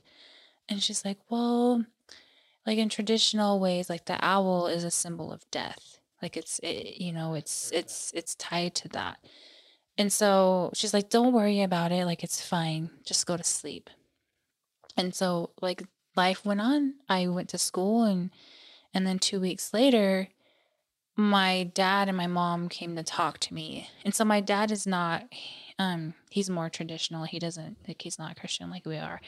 And so he um he told me that so he my aunt was really upset that i had it hit an owl so she was worried worried about me so she and my dad in that that point that that that my, in the first episode i had this um, encounter with this this other skinwalker. So I had that encounter, and then I had this owl thing. So my my aunt's like, her soul's in danger. Like there's something going on to her. Um. So then they go to a medicine man, and I don't know that this is going on. I have no idea. My mom requested that my par- my dad and my aunt don't didn't tell me till they you know my mom thought it was appropriate. So they went to this medicine man and they told her, yeah, like my niece, my you know, my daughter saw this thing and then she she she, you know, ran into an owl. And so they're like, what does it mean? And so the medicine man was telling my and some of them will like um, you know, tell the future through different means. And so he was saying, Oh, the owl the your daughter was supposed to die that night. And so the owl died and gave its life for your daughter. And so she was like like she was like I was protected by something. And then and he goes, and and she she's special. Like she she can see things. She's connected to that because she this person who came to her your you know, she caught them. Like I was the one that was awake. I was the one that witnessed that whole thing. I was the one that alerted my family of what was happening. And he's like, she she has a connection and she has like a strong medicine. Like she um like she knows these things. They it, like she's sensitive to it. And the owl knew that and knew that she should be alive and so it gave its life for her. And so I was like, huh. Like I just like thought about that. I was like, okay. Um I don't know. I just kind of like toyed with that and and I've kind of and I kind of believe that as I've like analyzed my life, I've kind of like, okay, I can see that because I've like most of the like the, the things that happen in our home, they've happened to me. Or like I'm the one that saw it, I'm the one that heard it. Um like at night, I remember when I was a teen, like when I was like 18, I came home from college. It was me and my brother were sleeping at the same house. My parents never move. like we're at this, all this stuff happens. We're at the same house, and um, I was sleeping and I heard, like it was a windy night, and I heard singing. The wind was carrying singing, and I heard it. And my brother went out and like checked, and like I like I hear these things, and I'm sensitive to it, but but like it, for a long time like it took people didn't believe me or my mom be like oh you're making that up. But after that my whole thing with the medicine and my dad they're like oh okay we can see it. Um we can see like how like you're like you can not like a sixth i guess it's like a sixth sense in a way where it's like I, i'm sensitive to that kind of stuff and um i guess that's why i like scary stories. Like i love hearing it. I love i'm drawn to these kinds of things so that's kind of like my background, I guess. I always trust Lee's instincts because there was this one time we were eating dinner and I'm just enjoying dinner, like nothing. I'm not sensitive to anything. And she goes, I think there's someone outside. And I like, I'm like, I'm near, I'm already crying. I'm like, stop it. And she's like, and she just runs up and she slams the door and locks it. And I like run back to my like I run back to my mom's room and I just like, Mom, there's something outside. She's like, Stop it, stop it. And sure enough, we hear like a huge doom doom doom on the door, and we're like, ah! We all start screaming, and we're like, Leah was right. But it was just a couple people passing by that got kicked out and needed some place to stay. But her instincts are on point. I trust it so much. Scares me too, though. yeah. So it's like little things like that that happen to us. But it's, it's more to me, like me and my mom, out of all the family. I think we've talked about it, but there are just certain people who seem to be like on the right frequency or whatever, but they it, it attracts them, right? hmm Yeah, we have one friend like Kevin. I feel like is like that. Uh, then just certain people I've met, like my aunt, has so many different experiences, and it seems to like always find her in a way. You know what I mean? So yeah, that's like I fully believe that. I fully believe some people are more attracted, but Hmm. um, you once threw it out there. You're like, you guys should come down to the res. Yeah. Does that offer still stand? Yes. it's like like I feel like this story, to be honest, these stories that I'm, we're telling you are like mild. Like there are wild stories. Like I told you, I'm not gonna tell them because they're not mine to tell.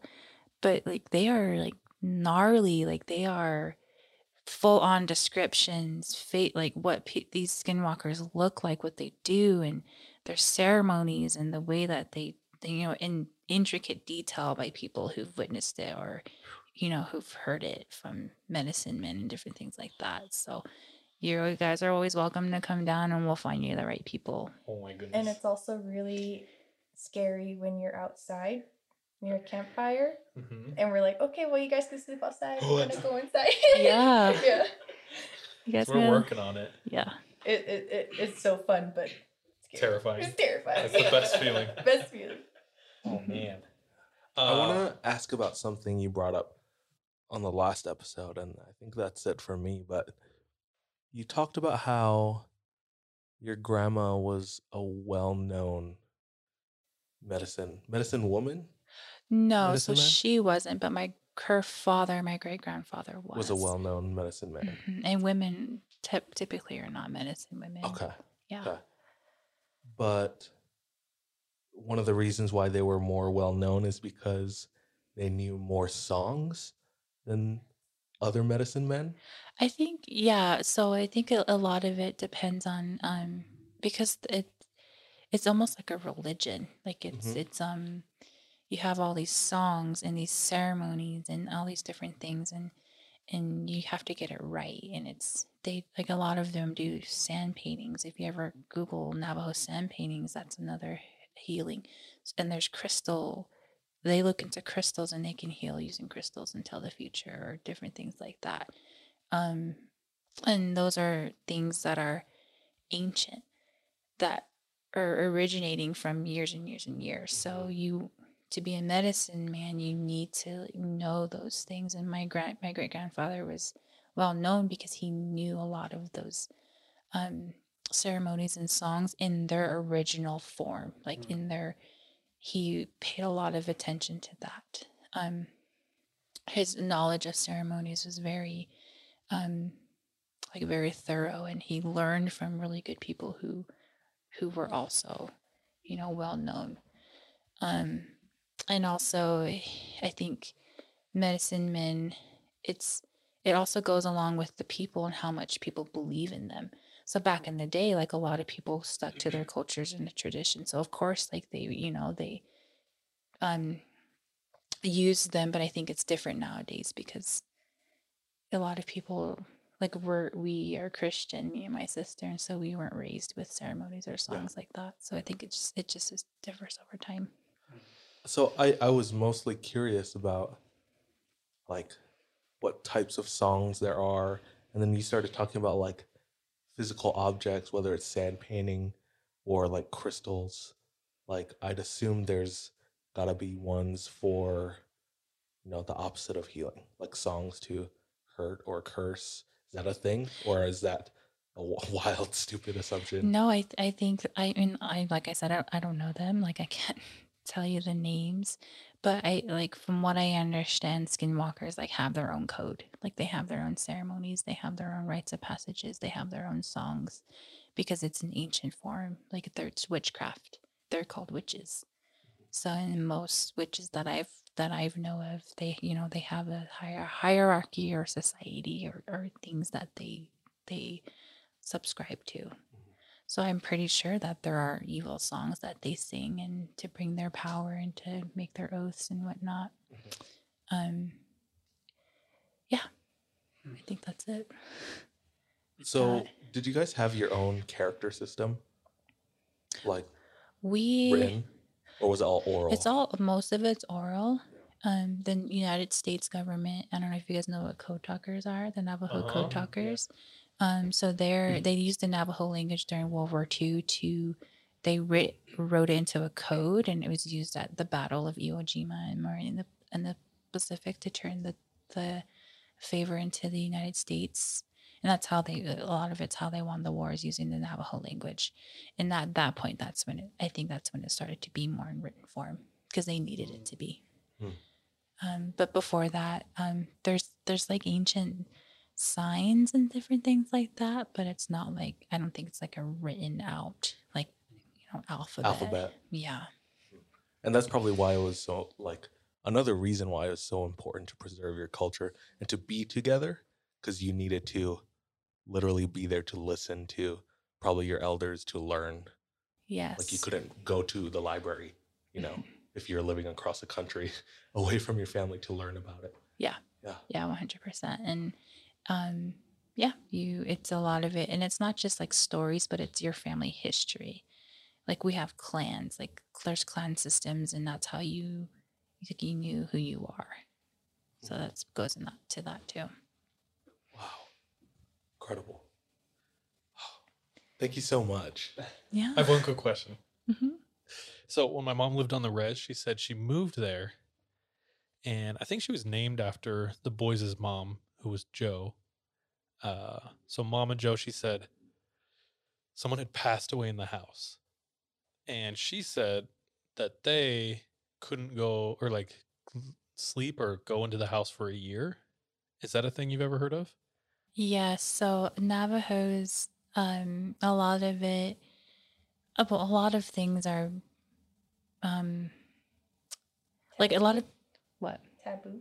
Yeah, there's a lot of taboos, a lot of superstitions, and a lot of, um, like for example, death is one thing that is like you don't talk about it. Oh, okay. Death, death is like, um, it can be seen as like it's, it's like when a person dies, you're technically supposed to burn the house.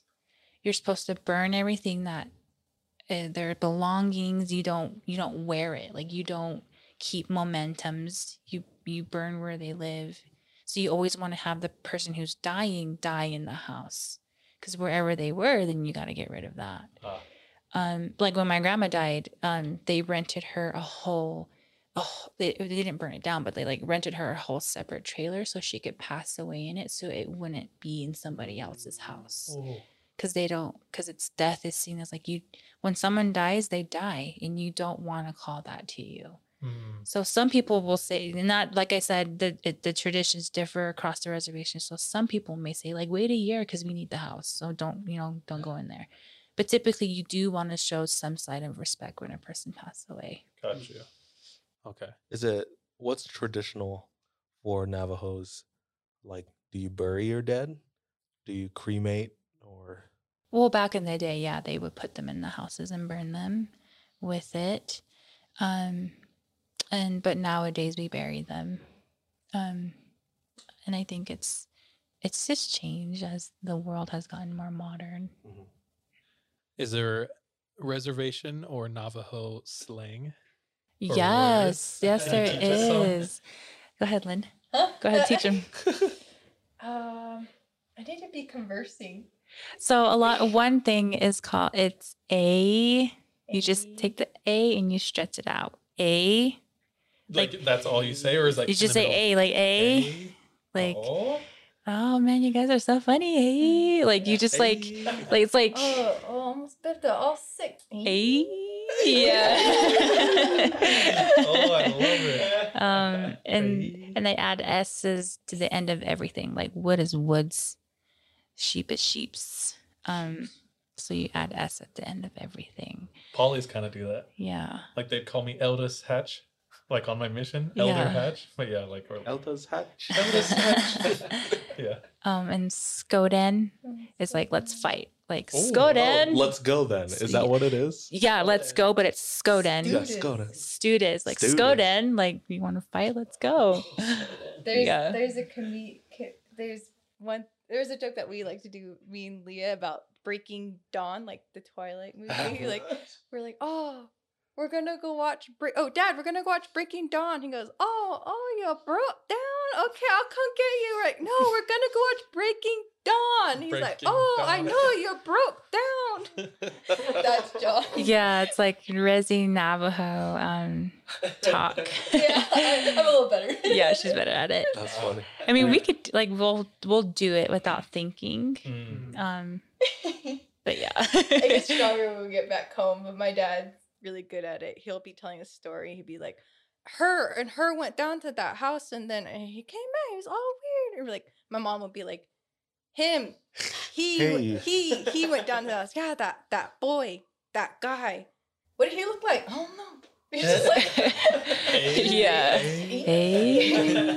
he doesn't even know. Or like, oh, she's all she's all wishing. Like meaning like, oh, she's just wishing she's all that. Yeah. That's so funny. or like, is that Is it? is that? we always like like the kid like if Leah's waiting in the car, I like to like pretend I'm like like someone trying to get in when they're like, hey, where you going? Okay, I'll just jump in, and I'll jump right out, okay? Like it's just yeah, like, like, it's, res, it's yeah. it's just I yeah, love it's it. funny. yeah.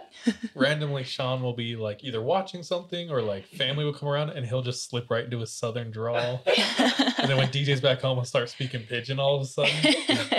Yeah, I'll flip the switch. yeah. We were at a a few years ago. We were at a restaurant, a sushi joint, and uh, um, all the waiters were were Japanese, and uh, we were getting along with them. And he comes to me and is like, "What do you want?" So I order. I'm like, "I want, I know, Philly, Vegas, and uh, Godzilla." And he brings it out, and uh, he brings me my Philly and Vegas and a soda. Like, what is this? And uh he said, Oh, Coke Zero. Coke Zero. I said Coke Zero, but I said Godzilla. uh language is funny. that is funny. So another thing we say, we say ee when we like if we find something funny, ee or Yeah. we make fun of people who are prepared for Ah. some weird reason. Yeah. or like like, hey, y'all showed up with like gloves. Like just make fun of people if they're prepared. but you're secretly jealous. yeah. Oh, I want some gloves. yeah. oh, she all put on her seatbelt. Dang, all safe. Hey. Are you trying to drive crazy?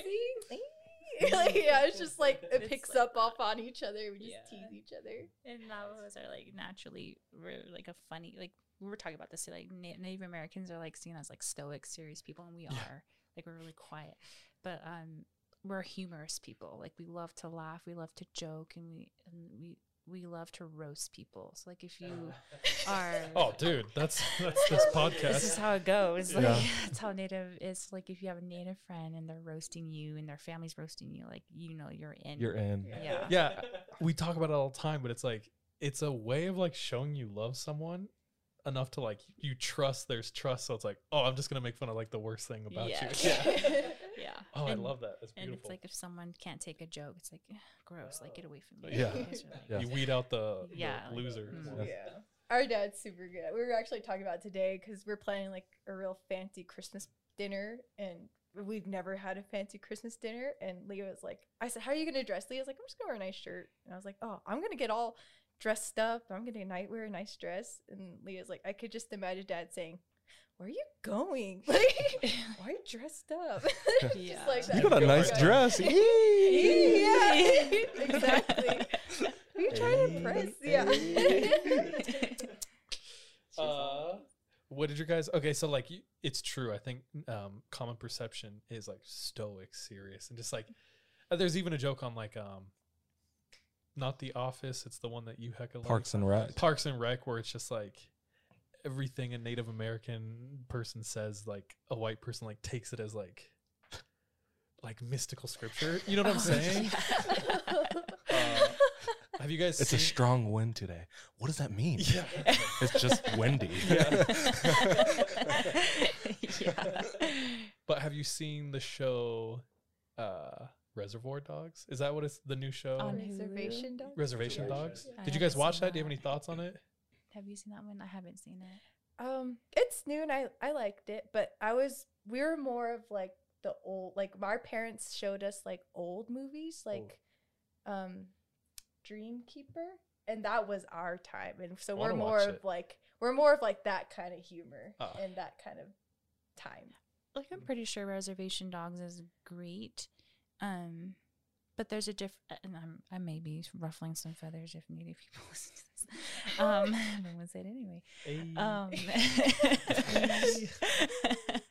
um, I think there's a difference between urban natives and Mm. reser, you know, natives that grew up on the reservation. Um, and I think, in my opinion, from what I'm hearing, people give me feedback on reservation dogs is that taps more into like these Native Americans who didn't grow up on the reservation, Ah. and So different experience. there's and, like, different, yeah, different humor that comes with that. yeah, and there's just like a different.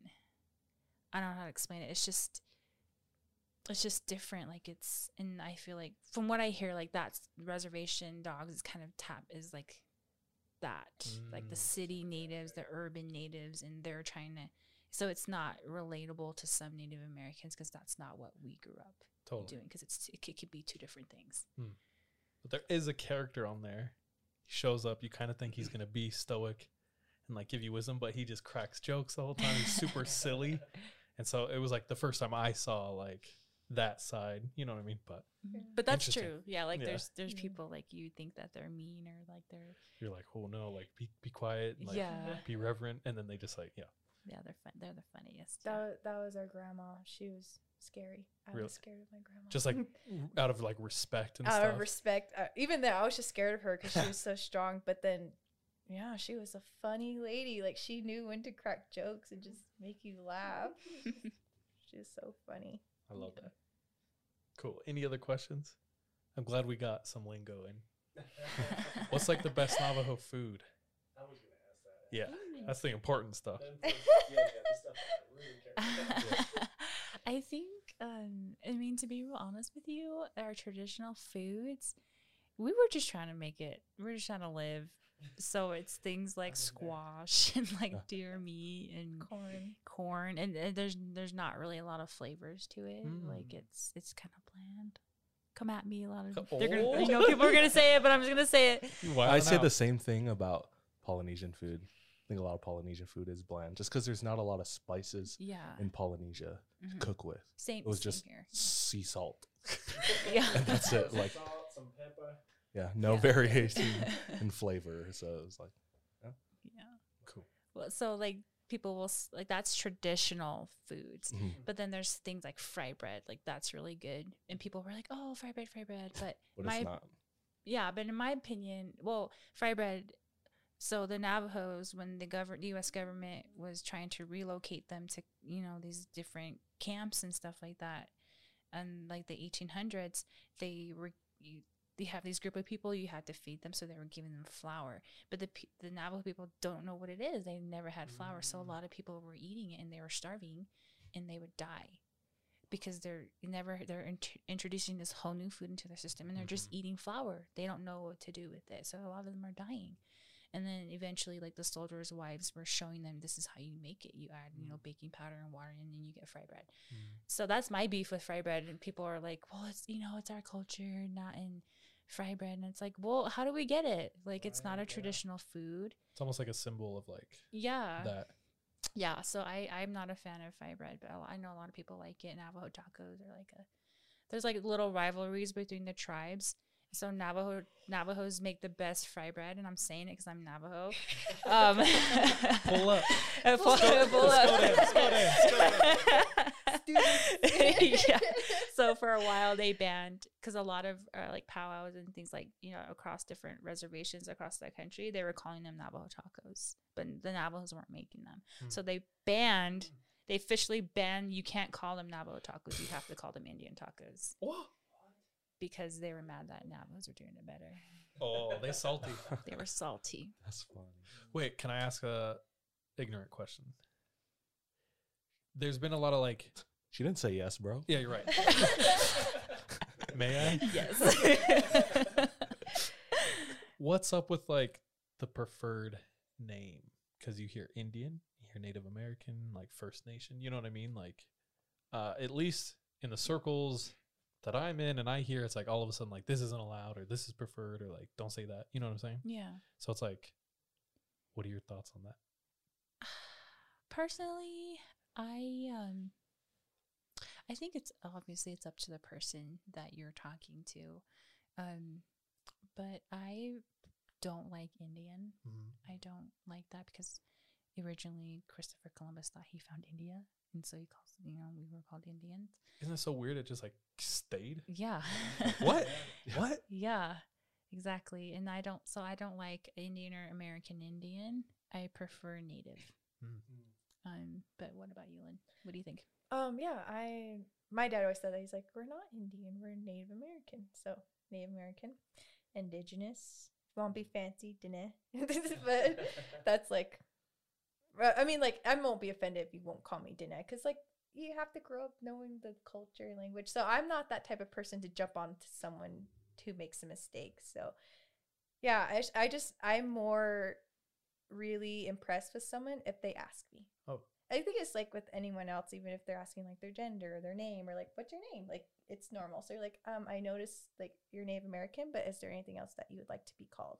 Hmm. And then I think that's just like helps you um, get more comfortable asking, and then you also connect with that special person, and then you learn more, Hmm. and then you just get more comfortable, and also just comfortable with making mistakes too. Because I've made mis- total like I went to Hawaii, and there's so many cultures, and they ba- basically straight up told me like you don't know anything about the world do you i was like i don't like teach me and they're like okay this is what you call this person like this is how you say hello in fijian this is how you say hello hello in new zealand and Bula.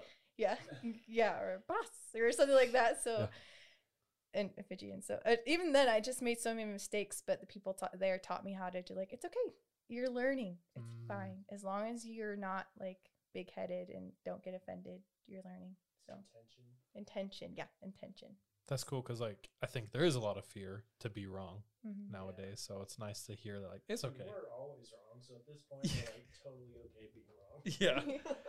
So, yeah, I we posted a video once of me telling a story about Australia.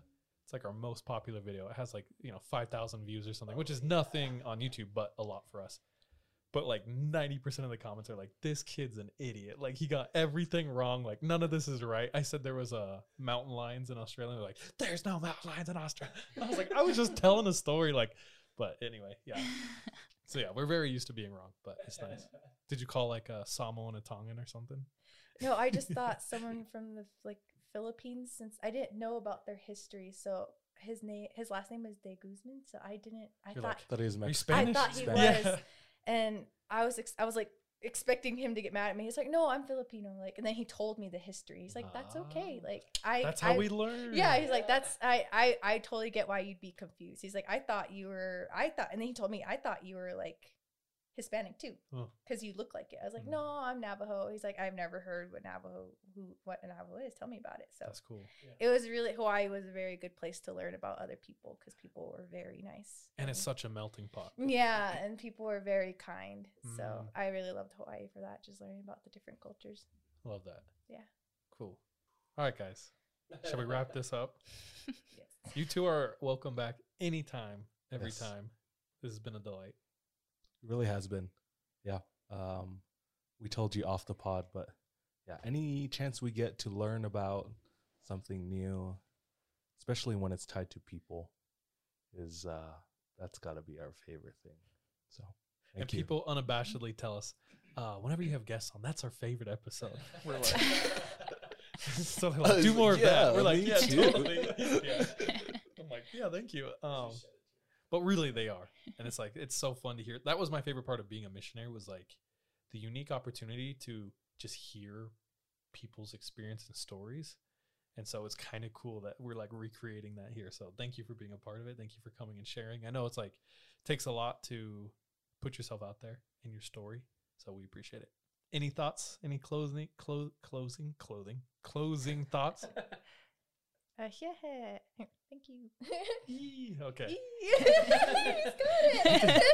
I legit do that every time I get into bed and get cozy. I'm always like, but anyway, all right. With that, thank you, listeners. We appreciate all of you. Uh, this has been another episode of 3 a.m. We will see you next week.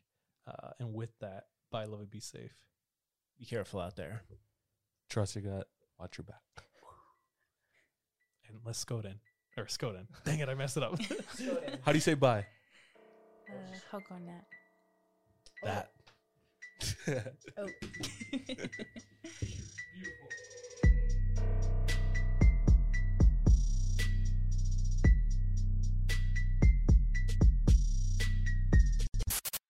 Hey, thank you so much for tuning into this episode of 3AM. If you want to support us, visit our Patreon where patrons have access to exclusive content. If you're not able to support us monetarily, don't worry. This episode is on us. You can still rate and review us on whatever platform you listen to us on. It really does go a long way. You can also follow us on social media. Our handle everywhere, including Patreon, is the 3 a.m. pod.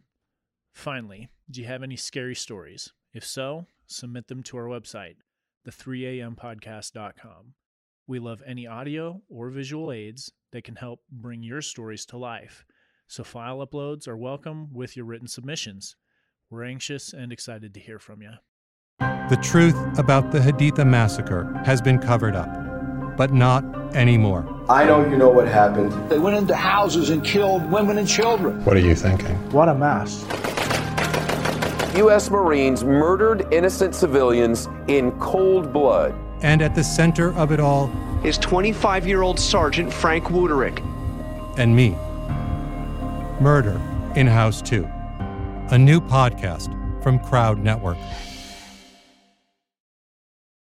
On the morning of August 1st, 1966, shots ring out from the observation deck of the clock tower on the University of Texas campus. It marks the infamous beginning of the modern era of mass shootings in America. You're listening to Stop the Killing podcast. Join us as we take you behind the crime scene tape to explain global mass shootings and mass attacks. I'm Sarah Ferris, but more importantly, this is Katherine Schweit, the former head of the FBI's active shooter program. I spent five years as the FBI's top executive looking for answers to the mass shooting crisis. I've been at the shooting scenes, I've traced heroic acts of bravery, and I've sat silently and listened to the heart wrenching stories from survivors. Amongst this horror, there is hope. We all hold the key to stop the killing. You just need to know how to unlock the door. Download Stop the Killing and be part of the solution. Search Stop the Killing on Apple, Spotify, and all the usual suspects.